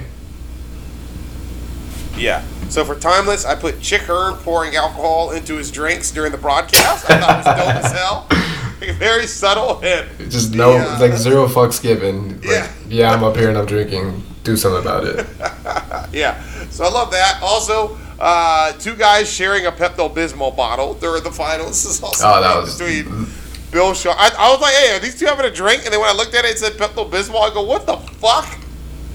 Which I love how like they went back into the archives and pulled up like the old Pepto Bismol label because that looked very 70s 80s on there. So I have a question. Did you Yeah. know the guy that he shares the thing with, right? They, he's in every in like a lot of scenes. Did they? They didn't go in a lot of. de- I like. I know who he was, but you know who that was, right? Yeah, he was a GM. Bill Sharman, the Yeah. former Lakers coach, uh, when they won the championship, I think, in '72. hmm They don't. They barely go into this guy at all. They don't really mention his name either. Yeah, yeah. I think we like- only know him because he's in like all these movies as either like a politician or like law enforcement or you know like he always plays like a very similar role. Yeah, yeah, and I was yeah. I, so I thought that was odd. He also plays uh, Tim Riggins' dad on Friday Night Lights, by the way, just FYI. Yeah. Well. Any opportunity you get to mention Friday Night Lights. Yeah, he also plays the uh, one of the governors on the West Wing too.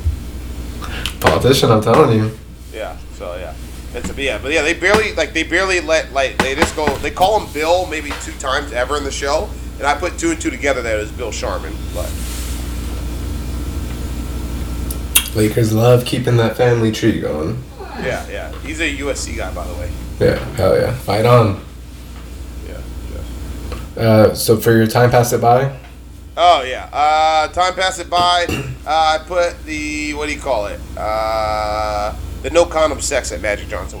now look, I look. Uh, I mean, do what you got to do. Um, but knowing what we know now, uh, that's yeah, and what would befall him, time that's definitely passed that by. Well, I'm sure he tells every young player that comes on the team, like, don't make the same mistakes that I did. You know, Tristan Thompson didn't hear it. But he never played for the Lakers, though. Okay, all right, He wouldn't be fucking up like that if he was on the team, I'll tell you that. all right. That's a good point. Yeah, that's yeah, that's a good point. He would have been getting snitched on like uh, like D'Angelo Russell did, uh, your boy Swaggy P. I don't know, like when D'Angelo Russell timed out uh, Swaggy P. Yep. Yep, yep.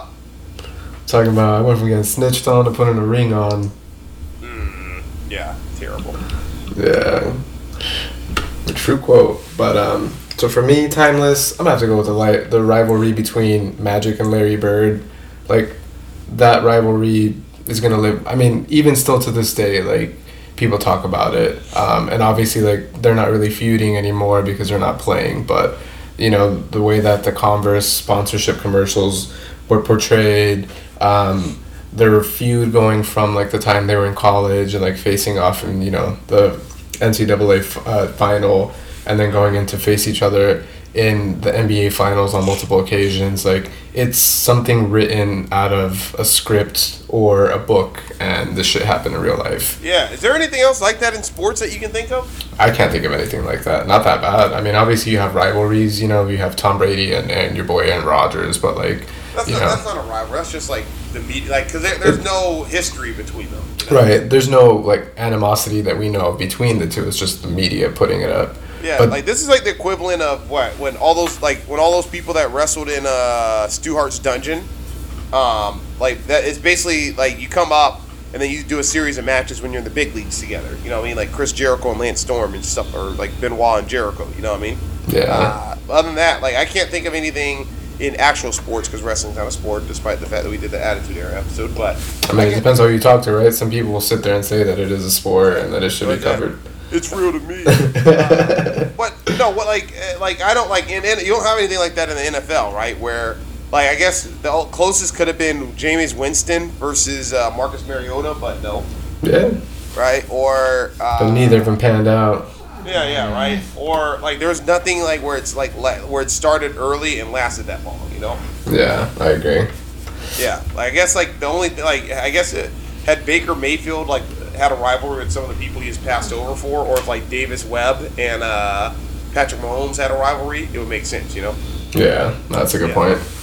Uh, so for time passed it by, um, even though there are rivals currently, but I had to give a quick shout out to the San Diego Clippers because for me it was just a dope flashback to see the San Diego Sports Arena get mentioned on the show and then being portrayed as like a legitimate basketball venue and the Clippers being named as a San Diego team before they relocated because for one not a lot of people even knew that the Clippers were originally from San Diego like Yeah. I remember a lot of people hopped on that train when Chris Paul got traded to the Clippers, and these guys were just natural Laker haters or they weren't really basketball fans, and then suddenly it was like, oh well, I'm gonna rep the Clippers because they were originally from San Diego, and I was like, okay, so I never heard you talk about that like two years ago, five years ago, ten years ago. Like all of a sudden now you want to hop on the train, but okay.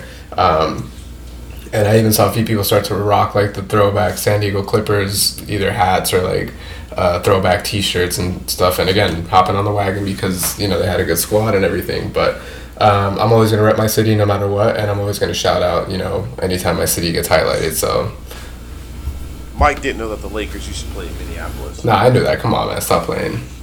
Yeah, he, when they had those MPLS jerseys back in the day, he didn't know. I have an MPLS jersey, bro. Stop playing with me. Yeah, you thought you thought you thought that it just said Lakers. I thought the MPLS was like Metropolitan Lakers. yeah, all right. Yeah. Nah, man, stop playing with me. He's lying. No, I'm, I'm a real fan. I know my history. No, no, okay, that okay. You might be a real fan. You don't know your history. All right, stop playing with me. Yeah, let, trust me. All right, uh, there's been a lot of instances where I know your team's better than you. Nah, man, stop playing with me. You know the Padres better than me. I'll give you that. All right, I'll take that one. I Uh, know your new, Cowboys and Lakers better than you though. new award, fact or fiction, that we're adding specifically for this series. Um, what was something that you learned? Had that horse competition. and They got rid of it the next year. we talked about all the discrepancies, man. Uh, what was something that you learned from the show that was true that you did not know about, and what was something that they completely outstretched that you're like, I know this happened, but I know it didn't happen this way. Yeah, uh, look, the Jack Kent Cooke thingy. Um, yeah, I didn't know he was still present. Like, I thought Jerry Buss had already had the team, and I didn't know that he was there. Like during the negotiations of the sale happened in conjunction or whatever. Right? I know it was around the same time, so I, uh, that part was wild. I hesitate. I, I, I, I see, it seems odd that Jack Kent Cooke would call what do you call it? Would uh, call Magic Johnson boy, um, just for the simple fact that Jack Kent Cooke is Canadian. I don't know he was Canadian. Some people are the least racist people on the planet. Like they don't, they're not the kind that would deny that racism exists. It's just something that Canadians would not do in calling someone boy. All right, like So I, just, I wonder if his family is mad about how he was portrayed because they made him seem like he was a straight up asshole. Yeah, yeah, yeah. Like yeah, like he's a, what do you call it? Right? Yeah, it's uh, and like and also like he took over the. He's the one that integrated the Redskins as well. Um, because like their old George Marshall used to be their owner or whatever. Mm-hmm. Um, and so like that that part seems odd. I think. Huh. Interesting. Well, if his family's angry out there, add him to the list. Yeah. uh, I had to go with the death of Vic Weiss. Um, and for those that watched the show, he was Jerry uh, Tarkanian's homeboy um, and right hand man. They portrayed him as like his manager, but from what I read, it was really just like they were good friends. Um, so in the show, like they basically show um, Jerry Buss making a deal with Jerry Tarkanian to become the next Lakers coach, and then um, as they're at the restaurant, you know Jerry Tarkanian, who uh, for those who don't know, he was the coach of uh, UNLV and you know won some titles there, which I also did not know because UNLV now is not really like a big basketball school. Um, Are you But they- Shawn Marion? I mean, like outside of like Shawn Marion and like your boy Anthony Bennett, like I don't really know anyone else that's come out of there basketball wise. Um, El- Larry Grandmama? oh, Larry Johnson. Yeah. Or what's his name? Greg Anthony? All right, so we got a few. We, we got a few. Robinson, Your boy uh, Armen Gilliam and uh, what do you call Keon Clark and what's his name? Uh, yeah. Well, I'm, I'm on that. What have you done for me lately? Tip, I guess. Okay, got it. Um, Isaiah, hero Isaiah Rider. Is that right? Uh, he's problematic. Um, Who's that guy on the uh, Patrick McCaw went there too? from the Warriors? Yeah. Yeah, but is he even playing still? I don't know. Joel Anthony went there, I think, too. So Um, well, anyway, so yeah, he they get a bottle of uh, bubbly sent to their table, and they look across, and it looks like they're you know the guys that sent are some mobsters, and um, at the end of this episode, like after the deal gets made, we cut into a scene where the cops are on a rooftop of a building and opening the trunk of a car, and you know you see a body that's basically wrapped up in like tarp, um, and it ends up being Vic Weiss, and so it's a dramatic ending to the episode and it's something so crazy that you're like okay this is exaggerated and they just put it in for the you know, for the TV show. And um, I looked it up, and it really did happen in real life. Yeah, they exaggerated it a little bit, but um, what were you saying? Yeah, that, no, that that part was bananas when you told me that it was real. Um, I wonder if Christian Wood knew about that when he was going to UNLV. Right?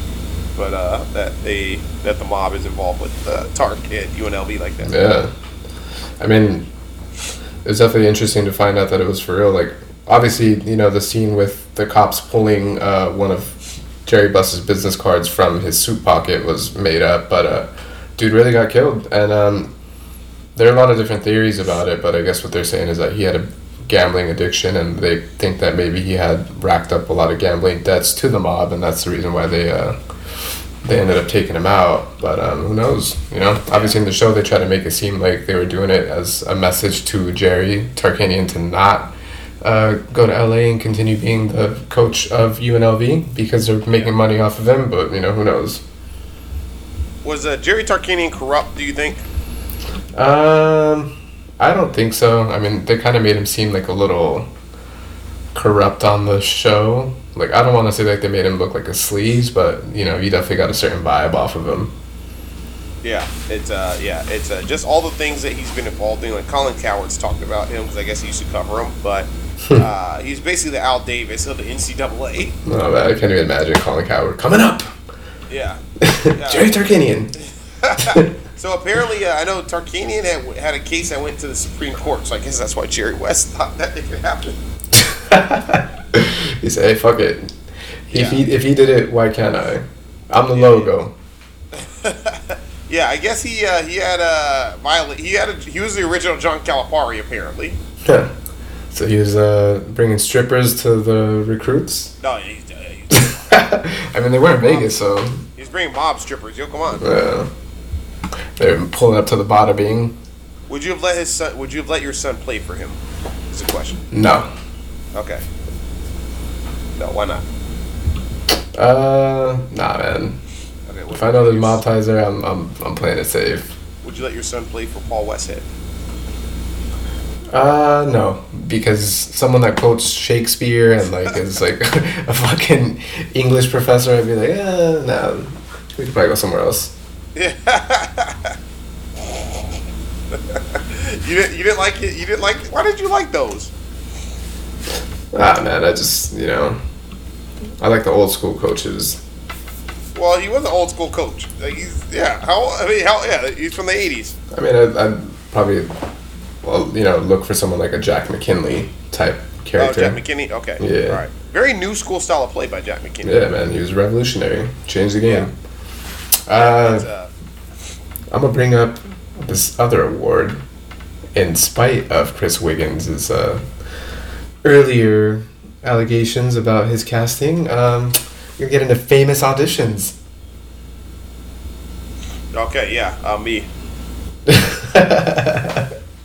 Just you. You're the only one. Yeah, just me. Yeah. That's uh. Yeah. That that's the most important one. You should have played Magic, Exactly. or you should have played Dr. J, or Kareem. Somebody. I agree.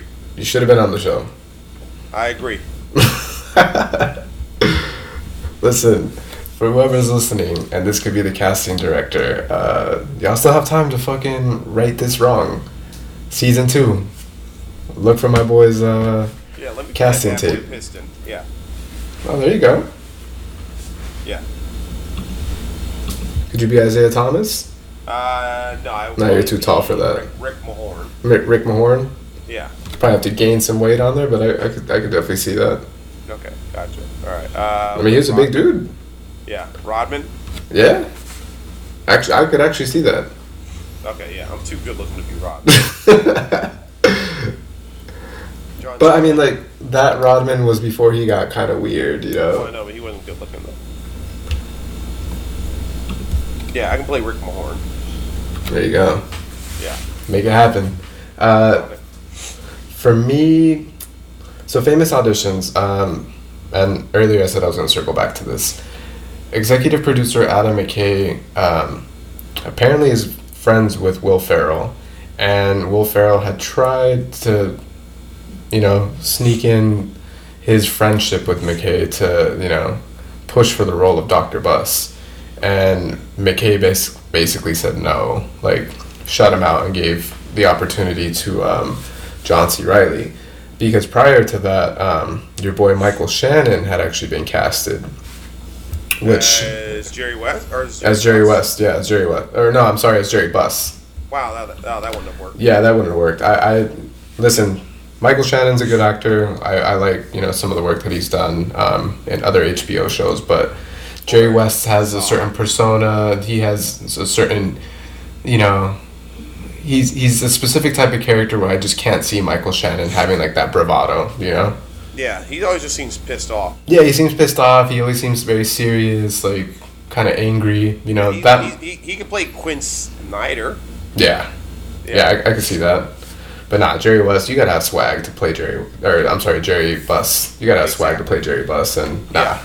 I mean, even the Will Ferrell casting, like, you know, I was thinking about this earlier, and I was like, listen, I love Will Ferrell as an actor. I think he's funny, and I like movies that he's done. But I think we've just gotten so used to seeing him as a comedic actor, as someone who's funny, and I just can't take him serious. You know what I mean? Like, Yeah. I would be getting Jackie Moon vibes if I saw him in the series, you know? Oh, and I, all I- day, yeah. all day. And I wouldn't be able to see him as Jerry Buss. Like, and I'm, that's not a knock. Like, I'm sure he probably would have done well in the role because, you know, a lot of people look at him and John C. Reilly as like a similar person. But to John C. Reilly's defense, he's played serious roles before. Yeah, yeah. I know him more as a serious actor before the Dewey Cox walk walk was it Walk Hard and Walk Hard and then Step Yeah. Brothers and all yeah, that. and um, the Yeah, so I Talladega. knew him- yeah. So I knew him. At, I knew him from uh, what do you call it? Uh, Green Mile and uh, Gangs of New York. Yeah. Yep. Exactly. Yeah. He look. He's a better actor than Will Ferrell in every capacity. Yeah, So, I agree. yeah. And I think he, I think he killed that role. Like he owned that shit. And that's one of the things that they said. Like the minute he found out about that, I, I think they only. So, um, what I was mentioning about Michael Shannon, he was originally casted and he left for what he called creative reasons. Um, Yeah. And apparently there was some sort of rift because um, he didn't like some of the things that were written in the script, and I don't know, he had some sort of like misunderstanding with them. Whatever. we don't give a Oh, shit. Shannon was in a bad mood. I would never guess that. right? Uh, so yeah, I mean, I'm not gonna get into that, but uh, they basically gave like John C. Reilly a seven day notice to try to you know uh, learn some of the script and like you know audition for the role, and they said that he took it super serious, like worked super hard for it, and I guess he even went on to say like, why the fuck didn't you guys call me like to begin with? Yeah. Like this role is perfect for me. And Oh, yeah. I mean, he owned it, dude. Straight Yeah, up. big time. Yeah. Well, look, and I think it's like this, right? It's uh, he looks the part. I think, you know, um, and it's like, look, you know, if there's an eccentric nature, you Yeah. do well, and then just the acting, right? Like, you know, if I'm, the work that he's done in Chicago and Thin Red Line and like Hours and everything like that, and some of the other movies we've mentioned, right? Uh, it, it- yeah, you know, you we have no reason to believe that he wouldn't have like killed it, right? Yeah. It's like even what's that movie? You ever see that? What's that Tom Cruise movie back in the day, Magnolia? Oh yeah, He yeah. He played the cop or the weird. Uh, what do you call it? He played like the really uh, right wing religious cop or whatever. Yeah, no, I think he was a perfect addition to it. So hold on, I'm looking at it right now. So apparently, Michael Shannon did not like the fourth wall breaking format of the show, and he found it very difficult to work with. So that was his major beef with the script, and Awful. I just can't see it. The guy, like, yeah. yeah, dude, nah, fuck that. I don't know. He I don't know what they're. He, he doesn't get the vibe of an owner that like lives that lives the life. You know. Yeah, and someone that's charismatic. Like, I mean, I think that's what I liked about John C. Reilly being in, Yeah. in this character was that he broke the fourth wall so well, and he had that swagger. He had that fucking charisma. Like, yeah, he's perfect.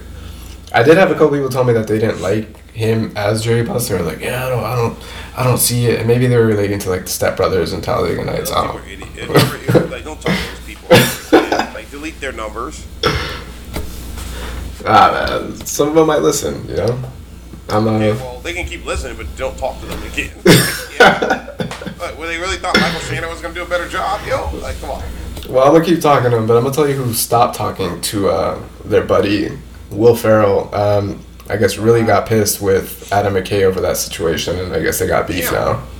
I don't know if it's like on site.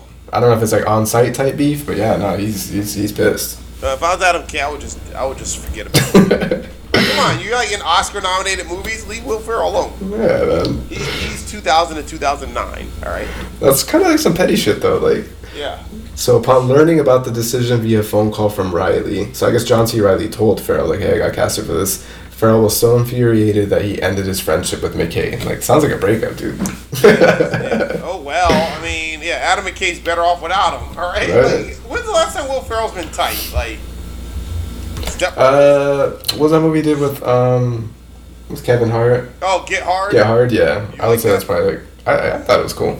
Okay. All right. Yeah. It's yeah. Uh, uh, yeah. I'm sorry. He's yeah. Look, what do you call it? Adam McKay is like has Oscar nominated films now. right? He's doing just fine. Yeah, he doesn't need to keep carrying uh, Will Ferrell, man. All right, like, yeah, I, I'm sorry. Like Will Yeah. Ferrell, I think it fell off after Land of the Lost.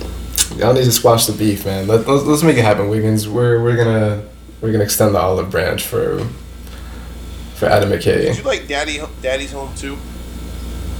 I didn't watch it. Okay, yeah, but Will Ferrell. I know I know John Cena was in that one, but I didn't I didn't watch it. yeah, yeah. Well, Will Ferrell's in that. Um, obviously, yeah. Don't no, he sucks. All right. Fun fact: We won't be doing an episode on that. Good. Yeah, we won't ever do any. Like I like Will Ferrell. We're never gonna do any of his movies. We're gonna do the man. campaign. We're gonna do the campaign or something like that. Yo. yeah, yeah. I mean, we got midterms coming up. Why not, right? Yeah, no, yeah, no, yeah, no, that's yeah, no. Like yeah, he like his last good movie was the other guys. Let's be honest. That was a good one. I like that We'll one. do that movie. All right, so switching back. Next award is Hey Was That? Which is us spotting someone who had a cameo appearance, a very brief cameo appearance, and you may have not spotted them, so we're pointing them out for you. Yeah. I went with Edwin Hodge. He, if you know him, he's the black guy that they're trying to that they're like trying to protect in the house on the purge. He played a player named Ron Boone. Ron Boone, yeah, he was kind of an asshole, Yeah. Which uh, it almost seemed like he wasn't even going to make the team, like Yeah. the way he was uh, acting in that episode. Trashy. but they didn't really like show him that much um, until like really the last episode where Well, I um, think Kareem he goes. was. I think he was only on. I think he got removed from the team. Um, if I'm not, I think he got. Yeah, I think he got removed from the team. And then they brought him back. They, before they won the title. Okay. The Jazz, I think. Oh, okay, that makes sense. Yeah. Yeah, I think- thought I saw him on that last episode though. What's up? I thought I did see him on the last episode. Uh, he may have been, but he actually uh, he, used, he used to have the, con- the consecutive game streak back in the day though, okay. before uh, AC Green broke it. Yeah, I was gonna say. Shout out to AC Green. Yeah, so uh, everything starts with the Lakers. I'm telling you. Uh, I'm trying to tell you. Streak, yeah. Uh, so for me, actually, so I have two. Um, first one, I have Mike Epps. Uh, came in as Richard Pryor, Terrible. and I want to say that was an episode either two, Yeah. one or I two. think, yeah. I Yeah. think Norm Nixon, yeah. Uh, yeah, I know Mike Epps had been talking about how he's going to play Richard Pryor for a while. Yeah. And he hyped it up. He hyped it up on on uh, on the socials, and it almost seemed Yeah. like okay, like is he gonna do like a movie? Is you know something coming up? And then it's like, oh no, he just played like a 10 second cameo on Winning Time. Wasn't, wasn't good at it. I mean, I, I like Mike Epps. I fuck with him. Obviously, like you know, uh, as the host of Def Comedy Jam and like the Friday movies and you know everything else he's done. But I think that there's a certain bar set for someone like Richard Pryor, and I don't know. yeah, you can't have Mike Epps. Mike Epps can't play in Superman 3. Just saying. Right, I couldn't see him doing Richard Pryor playing in Superman 3. yeah. Yeah, he didn't even. Yeah, he didn't even sound like him. They should have had Aries Spears play him. At least he sounds like him. I Do mean, an impression. Yeah, Aries, Aries Spears got the impressions game going on for sure. Uh, so that was one, and then my other one is um, another comedian who I also like, uh, Donnell Rawlings. He was in the Ashley last Larry. episode. Ashy Larry. he was in the last episode. Um, they didn't really give him a name. Like I know he's like an uncle because they they Yeah. you know they speak to him as a relative, but he's uh he's at Magic's family's house when they're watching the game on uh, on TV in the living room, and he says something that like piss the mom off, and she kind of I don't know if it's like her brother, but like she basically checks him for like what he No. said. They still feel like they stole that from Jerry Maguire. They probably borrowed it. Yeah, I ain't gonna lie. Mike hasn't seen Jerry Maguire. Uh, I seen bits and pieces of it. Okay, all right, yeah. Ari Spears is in that. He gets checked by Regina, uh, Regina James, Okay. Regina. What's her name? Regina Bell. Regina Hall. Uh, who's the one that does the voice on the Boondocks and was in Friday and Boyz n the Hood? Uh, Director? yeah, it's Regina Hall, right? Regina Hall, yeah. Yeah. yeah. She was also in um, Enemy of the State, yeah, yeah. And and if Beale Street can talk. Her, yeah. and um, that cop show based in LA. What's it called? Oh yeah, yeah, I Uh, remember. Yeah, I remember. All right, so we got uh, best moment. Yeah, so another award specifically just for the series. So the best moment, the best moment that they portrayed. Yeah, I went ahead and went with when uh, Larry Bird finally appears. I thought this was just absolute gold. He's out there, Bud Light, as trash. he looks like his name would be Cody. I'm sorry. Uh, just yeah, trashy, hick, backwoods, garbage. Right? Uh, Let me ask you this: Did you like how they portrayed him? Like, obviously, like what you're saying is leaning into that, but like I had a few people tell me that they didn't like. One, they didn't like the character, the, the actor that played the character, and then two, like some people that said like, oh, like I just felt like they made him seem kind of like too uh, white trashy. Yeah, I liked it in every capacity. The actor that played him, just amazing. I thought this is when the show absolutely took a turn for amazing. Um, I thought the casting of it was perfect. I don't know how Larry Bird is, but from what I heard, he's just a country, aloof, and arrogant. Um, you know, and I thought that this just, yeah, this just fit. I mean, I'll say this: this isn't in line with uh, his first appearance on the show, but like when they have him like hanging out with like the Confederate guys at the end, Yeah. that one wasn't tight. But when he first arrives or whatever, and like he doesn't want to talk the magic, and he's just like chilling and blunt over at the press conference, stole the show. Like He's I got the people- Budweiser at the press conference, and he's Yeah. just yeah. All right, people don't know Larry Bird is one of my five favorite players ever. I was always a Larry person over a Magic person. I think Larry was a better basketball player. Um, you know, um, I so I'm uh, big on that, and I just thought, yeah, this is just legit. Yeah, I mean, I definitely respect his game. Um, I'm not a fan, obviously. Uh, as a Laker fan, it's just it's blasphemous to to be a fan of, um, Larry Bird. But I thought his portrayal was great. I thought they did a great job of casting. Like, I'm not gonna say they do look like him, but you know, the makeup, the wig, prosthetics, like everything else. Like, I felt like they they did a good job of portraying him. And I think the Budweiser and like the trucker hats and the you know just the the clothes that he was wearing like just was the cherry on top to make him look like you know the hick that people said he was Yeah, like the country boy you know yeah. I thought he looked like uh, the Larry Bird that we see from the Indiana State game, in my opinion. yeah no I, with the which would long hair Well. Yeah, Yeah. which would track well. But I think we tend to think of him as the Larry with the big nose and then that little stash that was the same color as his hair, or whatever. Uh, with the Bill Clinton, we think of Larry Bird looking like Bill Clinton or something like that, or Ellen. Yeah. Um, but we're thinking of like the 92 dream team larry bird yeah, yeah, yeah, Yeah. Not the early like mop top fucking F is for family 1970s Larry Bird. yeah i agree and I, I think that's why like i was able to to relate to it and i didn't think the casting was bad because i've seen you know a lot of the documentaries about like the magic and larry rivalry and and like you mentioned you know the college games and everything else and i, I thought casting did a great job but you know Uh, so for me, the best moment, obviously, you know where I'm going with this, the Lakers winning the championship, the first of many, the first of the dynasty. What better way to end this the season of the show? I wish they would have done it back. They, they wish they, I wish they would have ended it in, with season two in 1981 when they don't win it. well, that year they lost to the Sixers. I want to say Nah, it's 83. '83. Okay. Yeah, so they they 81. I think they lost in sometime in the playoffs, and then this the Celtics beat the Rockets. And then the next year the Lakers beat the Sixers, and then the next year the Sixers beat the Lakers. Okay. And that was the last of the Sixers Lakers rivalry because then it went into Lakers Celtics, Yeah, yeah, and then towards the end of the '80s and the Pistons. yeah. Yeah. Really interesting time. Only uh, a few teams were relevant then. Yeah, Uh, I mean, Celtics, Lakers, Rockets, Sixers, Pistons, uh, and then I guess you can probably and the Bucks were in contention, but they were always losing in the second round. I think they yeah the Bucks used to lose to the apparently the Bucks used to lose to the Sixers or the Celtics all the time. Like so they're kind of like the Bulls, and the Bulls are always losing to the, the Celtics as well. Uh, I think they lost them twice and then lost to the, a few other teams. But yeah, To the Pistons. Yeah, but those '80s Bucks, I think they had six straight seasons where they lost to the Sixers or the Celtics, basically. Damn. Yeah. Buck, Bucks, Bucks fans be uh, definitely carrying that hate with this series going on right now. Yeah, yeah. That- that- that's what happens when Don Nelson was your coach. yeah, like no, lot, no parity back in the in the '80s, yo. Yeah, man. Well, listen, what better way to talk about the Celtics than to get into this next award? Uh, this is a Chris Wiggins favorite.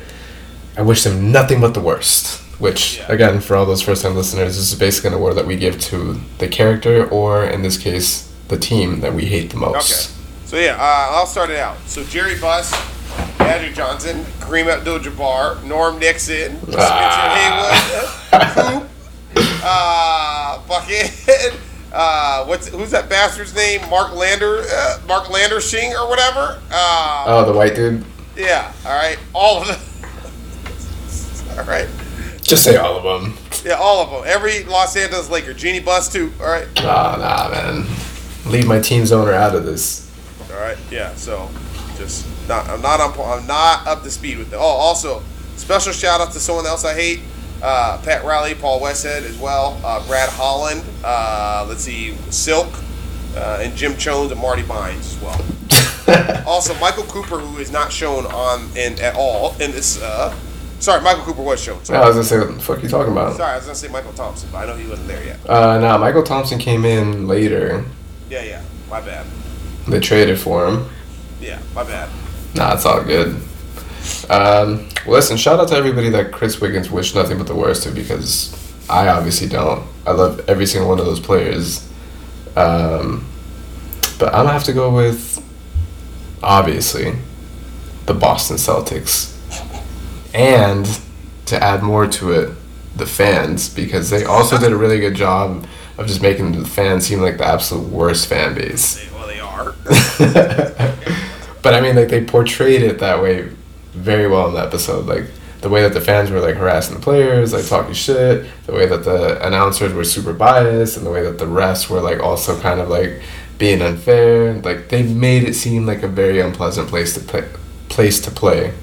Mm-hmm. And obviously, like we have our resentment towards Boston sports fans. Like that's one of the few things that Chris Wiggins and I like share in common. We don't agree on a lot of things, but we will agree that Boston sports fans are probably some of our least favorites. Yeah, like Mike's usually wrong on a lot of the things that we discuss, and but uh, he is right about this uh, Boston sports. like, make, make no mistake, Boston women, I do like y'all. Obviously, all right. They have a special place in your heart. Yeah, but them Boston sports fans, right? In that city, nope. Uh, so let me ask you this: What do you do then when you meet a woman from Boston who steals your Well, I heart? date them. But then, I mean, but then she also like like if y'all go on a date and she's like, "Oh, now I gotta watch the Celtics game." Like, what are you doing at that well, I, point? don't, I don't dislike the Celtics, so I don't have any issue. All right. What if she's like, "Oh, I gotta watch this Red Sox game"? Yeah, we're no, that's not happening. what if she's like, "We gotta watch this Patriots game"? I Uh, love absolutely Belichick. not happening. Yeah. Not happen. No Tom Brady jerseys or shirts like those little shirts that the girls wear with the where it's like a jersey but it's just a T-shirt with the number on it, which I hate. Those do not get brought in my house. Not that, not Grunt, not Edelman, not fucking Antowain Smith, none of that. All right, Nothing. not even Drew Bledsoe. yeah. All oh, the Oh, Boston man. girls I know, they know the rule, right? Wiggins will shit talk your city. You got to be okay with it. There it is. It's And a I deal will put up breaker. a- I will put up a poll and compare your city against a cooler city, all right, all the time, so that people choose against it. All right, so let me ask you this: Worst fan base, Boston or Philly? Philly. Well, yeah, like just straight up. Remember in Ghostbusters when they go and they first get the uh, building that they're going to use, and they ask Egon what he thinks of the of the building, Yeah. and he says that the place should be condemned or whatever. Uh, that's how I feel about all of Philadelphia. Oh man. Yeah, trash. Uh, your Twitter about to blow up, bro. Uh, if y'all just heard like a 30 second pause, uh, your audio is not messed up. It's because I'm not going to edit out everything that Chris Wiggins just quoted Bill Burr as saying. about Philadelphia. All right, but listen, we know how you feel about that. Um, but I want to know how you feel about some of the actors in the series. So we're gonna get into this next award. Keanu Reeves acting in monologues. Yeah, Jeanie Buss actress. I didn't think she was that good. Overreacting, like the reminiscing like her dad's daily answers and all. Wasn't hyped on it. Uh, I know that she's supposed to play. I don't know how old her character is supposed to be. Uh, she's supposed to be like late teens. Yeah, like I want to say she's like a freshman or sophomore at USC. Okay, all right, yeah, it just doesn't work for me at all. I just thought the issues bland, mediocre, no gravitas, how we expect Jeanie Buss to be. Yo, but like you know what's funny about this is like you don't hear anything about her being upset about how she was portrayed. Like Yeah, I Jeanie Buss hasn't said anything. Like everybody else has gone on to like say like, you know, it's inaccurate. They made him look dumb. Blah blah blah. She hasn't said anything. Well, they, they painted her in a positive light, like she's just a young girl, like helping out her dad. Right. Yeah. But I mean, like you know, with everything else they touched up on, like her relationship with her grandma, like everything else. Okay, like I would expect her to maybe have something to say, but I mean, we haven't Okay, heard good point. Um, but I will say, you know, like I don't necessarily think that it was bad acting. Um, I will say that you know there wasn't as much of a connection that was established with her character. Like, you know, I think some people related to her because it's like, okay, you're the current owner of the Lakers, like your dad, you know, you had a special relationship, you know, from Yeah, him going on. Actress had chemistry with any of the people on the show. Yeah, just something was missing there. You know, like the storyline was there. You could see, you know, the way that they portrayed it. You know, Doctor Buss favored her. You know, the Gene Bean and everything else. Yeah. But something there was missing, and I felt like, That's the actress. yeah, wasn't like, oh, I didn't like her, but I also didn't like have like any type of connection with her to say like, oh, I, I love her character, the actor that played her, and the actress that played her, and I, I, I loved her character. Like she was just there. Yeah. That's a good point. Um, I mean, obviously it's about the Lakers, so for me, like, I didn't have anything to nitpick about. Um, so I'm just gonna jump straight to the next one. Leon Lett mistakes, and this is, you know, for those who don't know who Leon Lett is, he's a football player who played for my team, uh, the Dallas Cowboys, who was known for making lots and lots of mistakes in critical time when it mattered most. Oh yeah. Oh yeah. uh, Chris, you want to kick this one off? Yeah, definitely. Uh, Magic Johnson getting a chick pregnant. A lot I of mean- foreshadowing on lessons that he should learn. But were we surprised though? No, I'm not surprised, but yeah. The way he was acting on the show? Well, of course, yeah. Uh, so a lot of foreshadowing, right? Big Leon Lett mistake that will unfortunately rear its ugly head like ten years from uh, part. I mean, will we also say that it's a mistake on. Because, you know, they mentioned obviously, like, the chick's homegirl is Cookie, and he ends up marrying her. So, like, would we also say that it's a mistake on her part for, like, Oh, yeah, overlooking, back, yeah. you know what I mean? Yeah, because it's like, that's just dirty, bro. Like, he Well, not only. When she shows up to the door and then he doesn't let her in, or right, and they're just talking at the door, and then the other chick, the, the big old Aunt Jemima chick, comes out or whatever. She's, like, in the background, like, Yeah. basically naked. Yeah. Yeah. Yeah, that that was definitely that was little, boys, that was shady on both sides, you know. Yeah. Uh, so for me, I'm gonna have to go with Spencer Haywood relapsing and showing up to practice high and getting himself kicked off the team after Kareem had already spoken to him and basically checked him and was like, "I'm a you know I'm gonna speak up for you. Like we'll let this pass, but this is your only one." And then he did it again. Yeah. Uh, he fucking could have won a ring, dude. like he could have won a ring and could have gone down as part of that team, and instead he let his addiction, you know, get the worst of him. Um, and obviously, like going into the inaccuracies, like him putting out like a death threat or like a, a hit on Oh, the yeah. Lakers, like that was over exaggerated. I did read an interview with him, and he said that he did have resentment towards the team, and did have feelings like, oh, like you know, on some Chris Wiggins type shit, like you know, I wish them nothing but the worst, but not to the extent that it's like, oh, I'm gonna put like a contract killer on you. Yeah. Yeah. No, you're right. Yeah. Yeah, but big mistake on his part, and I'm sure he probably regrets it. Um, so, I mean, last award, we don't have obviously Scott Bauer here with us, but the infamous Scott Bauer internet conspiracy. Uh, we're just gonna switch it up and turn this into the rumor mill, which we kind of already mentioned uh, earlier. Rumor has it that, and we don't know if this is for season two yet, but that there will be an upcoming season about Shaq and Kobe, and to touch up on this with the typical Scott Bauer flair.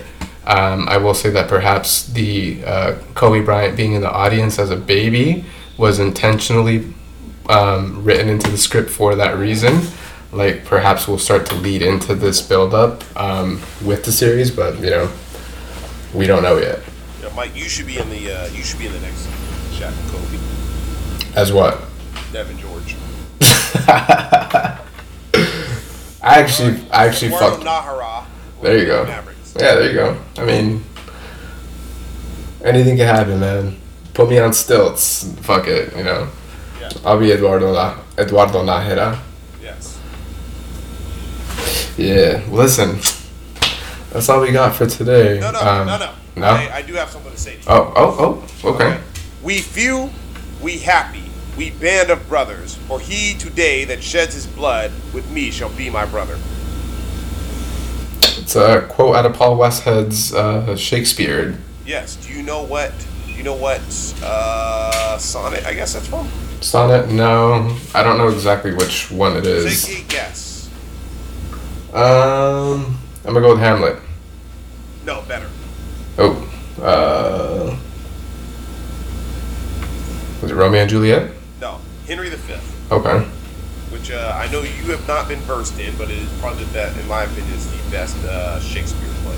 Uh, when he when he gave that speech, I knew exactly that it was from uh, that it, that it was from Henry V, and I was like, this is fucking metal as hell. You know, I was with it. All right, I, I didn't like any of some of his other quotes that he's like they're kind of weak and uh, done out of I don't know uh, out of fear or whatever. But this one, I thought that it was actually appropriate for where they were at. No, I, I think that's a good point. Um, did you like the actor that played him? No. well, I didn't like the portrayal. I don't know how Paul Westhead is. I, don't- I in everything I've seen because he, he has a thirty for thirty. He doesn't seem meek and unassured. Yeah, yeah. I mean, they definitely made him seem weak at the beginning, and then he kind of had a quick turnaround. But I will say, like the um, the actor that played him, what's his name? Uh, Jason Segel. Uh, I like him, and obviously, like we've seen him in certain drag comedy movies, right? Like Forgetting Yeah. Sarah Marshall. Um, and so, like, I was a little surprised to see him in this role, but I was also like happy for him. I was like, okay, cool. Like, you know, he's switching it up because too many times you see people get thrown into like uh, the same characters in different movies. Yeah, I think Bill Pullman, if he was still around, would have been a better uh, Westhead just by how they look. I mean, I, I thought Jason Segel did a good job. I also, um, and I know we talked about this offline, but you hated Adrien Brody uh, being casted as, as Pat Riley. I thought he did a good job. Enough. Not sexy enough. Yeah, I mean, like Pat Riley obviously had like a certain flair to him. Like you know, he's a little serious, but he had like the swagger, you know, the slick back hair, and like I obviously like this is before that time frame, and so like he's still Okay. kind of like in that seventies, you know, kind of long hair vibe. But I thought Adrien Brody did a good job. Um, maybe the casting could have been a little bit different. I don't know, but anyway, uh, closing thoughts.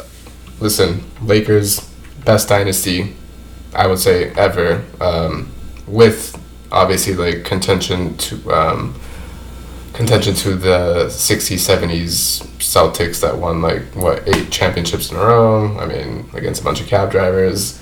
Uh, i will say that some of these other supposed dynasties like the warriors of the 2000s just they don't they're unmatched. I mean they didn't have they didn't add enough to well they didn't add enough to the game i guess outside of steph curry's three point shots to for me to look at them the same way that i look at the showtime lakers but I think they're forever going to be etched in history as a team that changed the game. And I think that Jerry Buss will forever be portrayed as a pioneer to the game for changing the way um, that the game really went down because we didn't get into the Laker girls or Paula Abdul.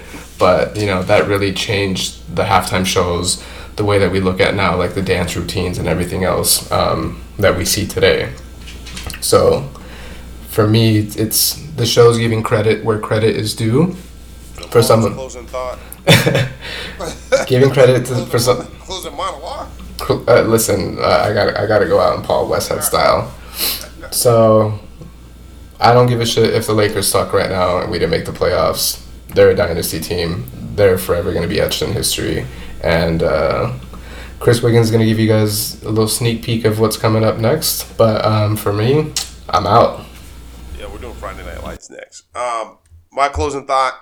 Listen, guys, watch, watch Winning Time. Watch it multiple times. Let them know we want more seasons of this. This is riveting basketball on screen. It's truly an amazing thing. So, Mike, this was wonderful, man.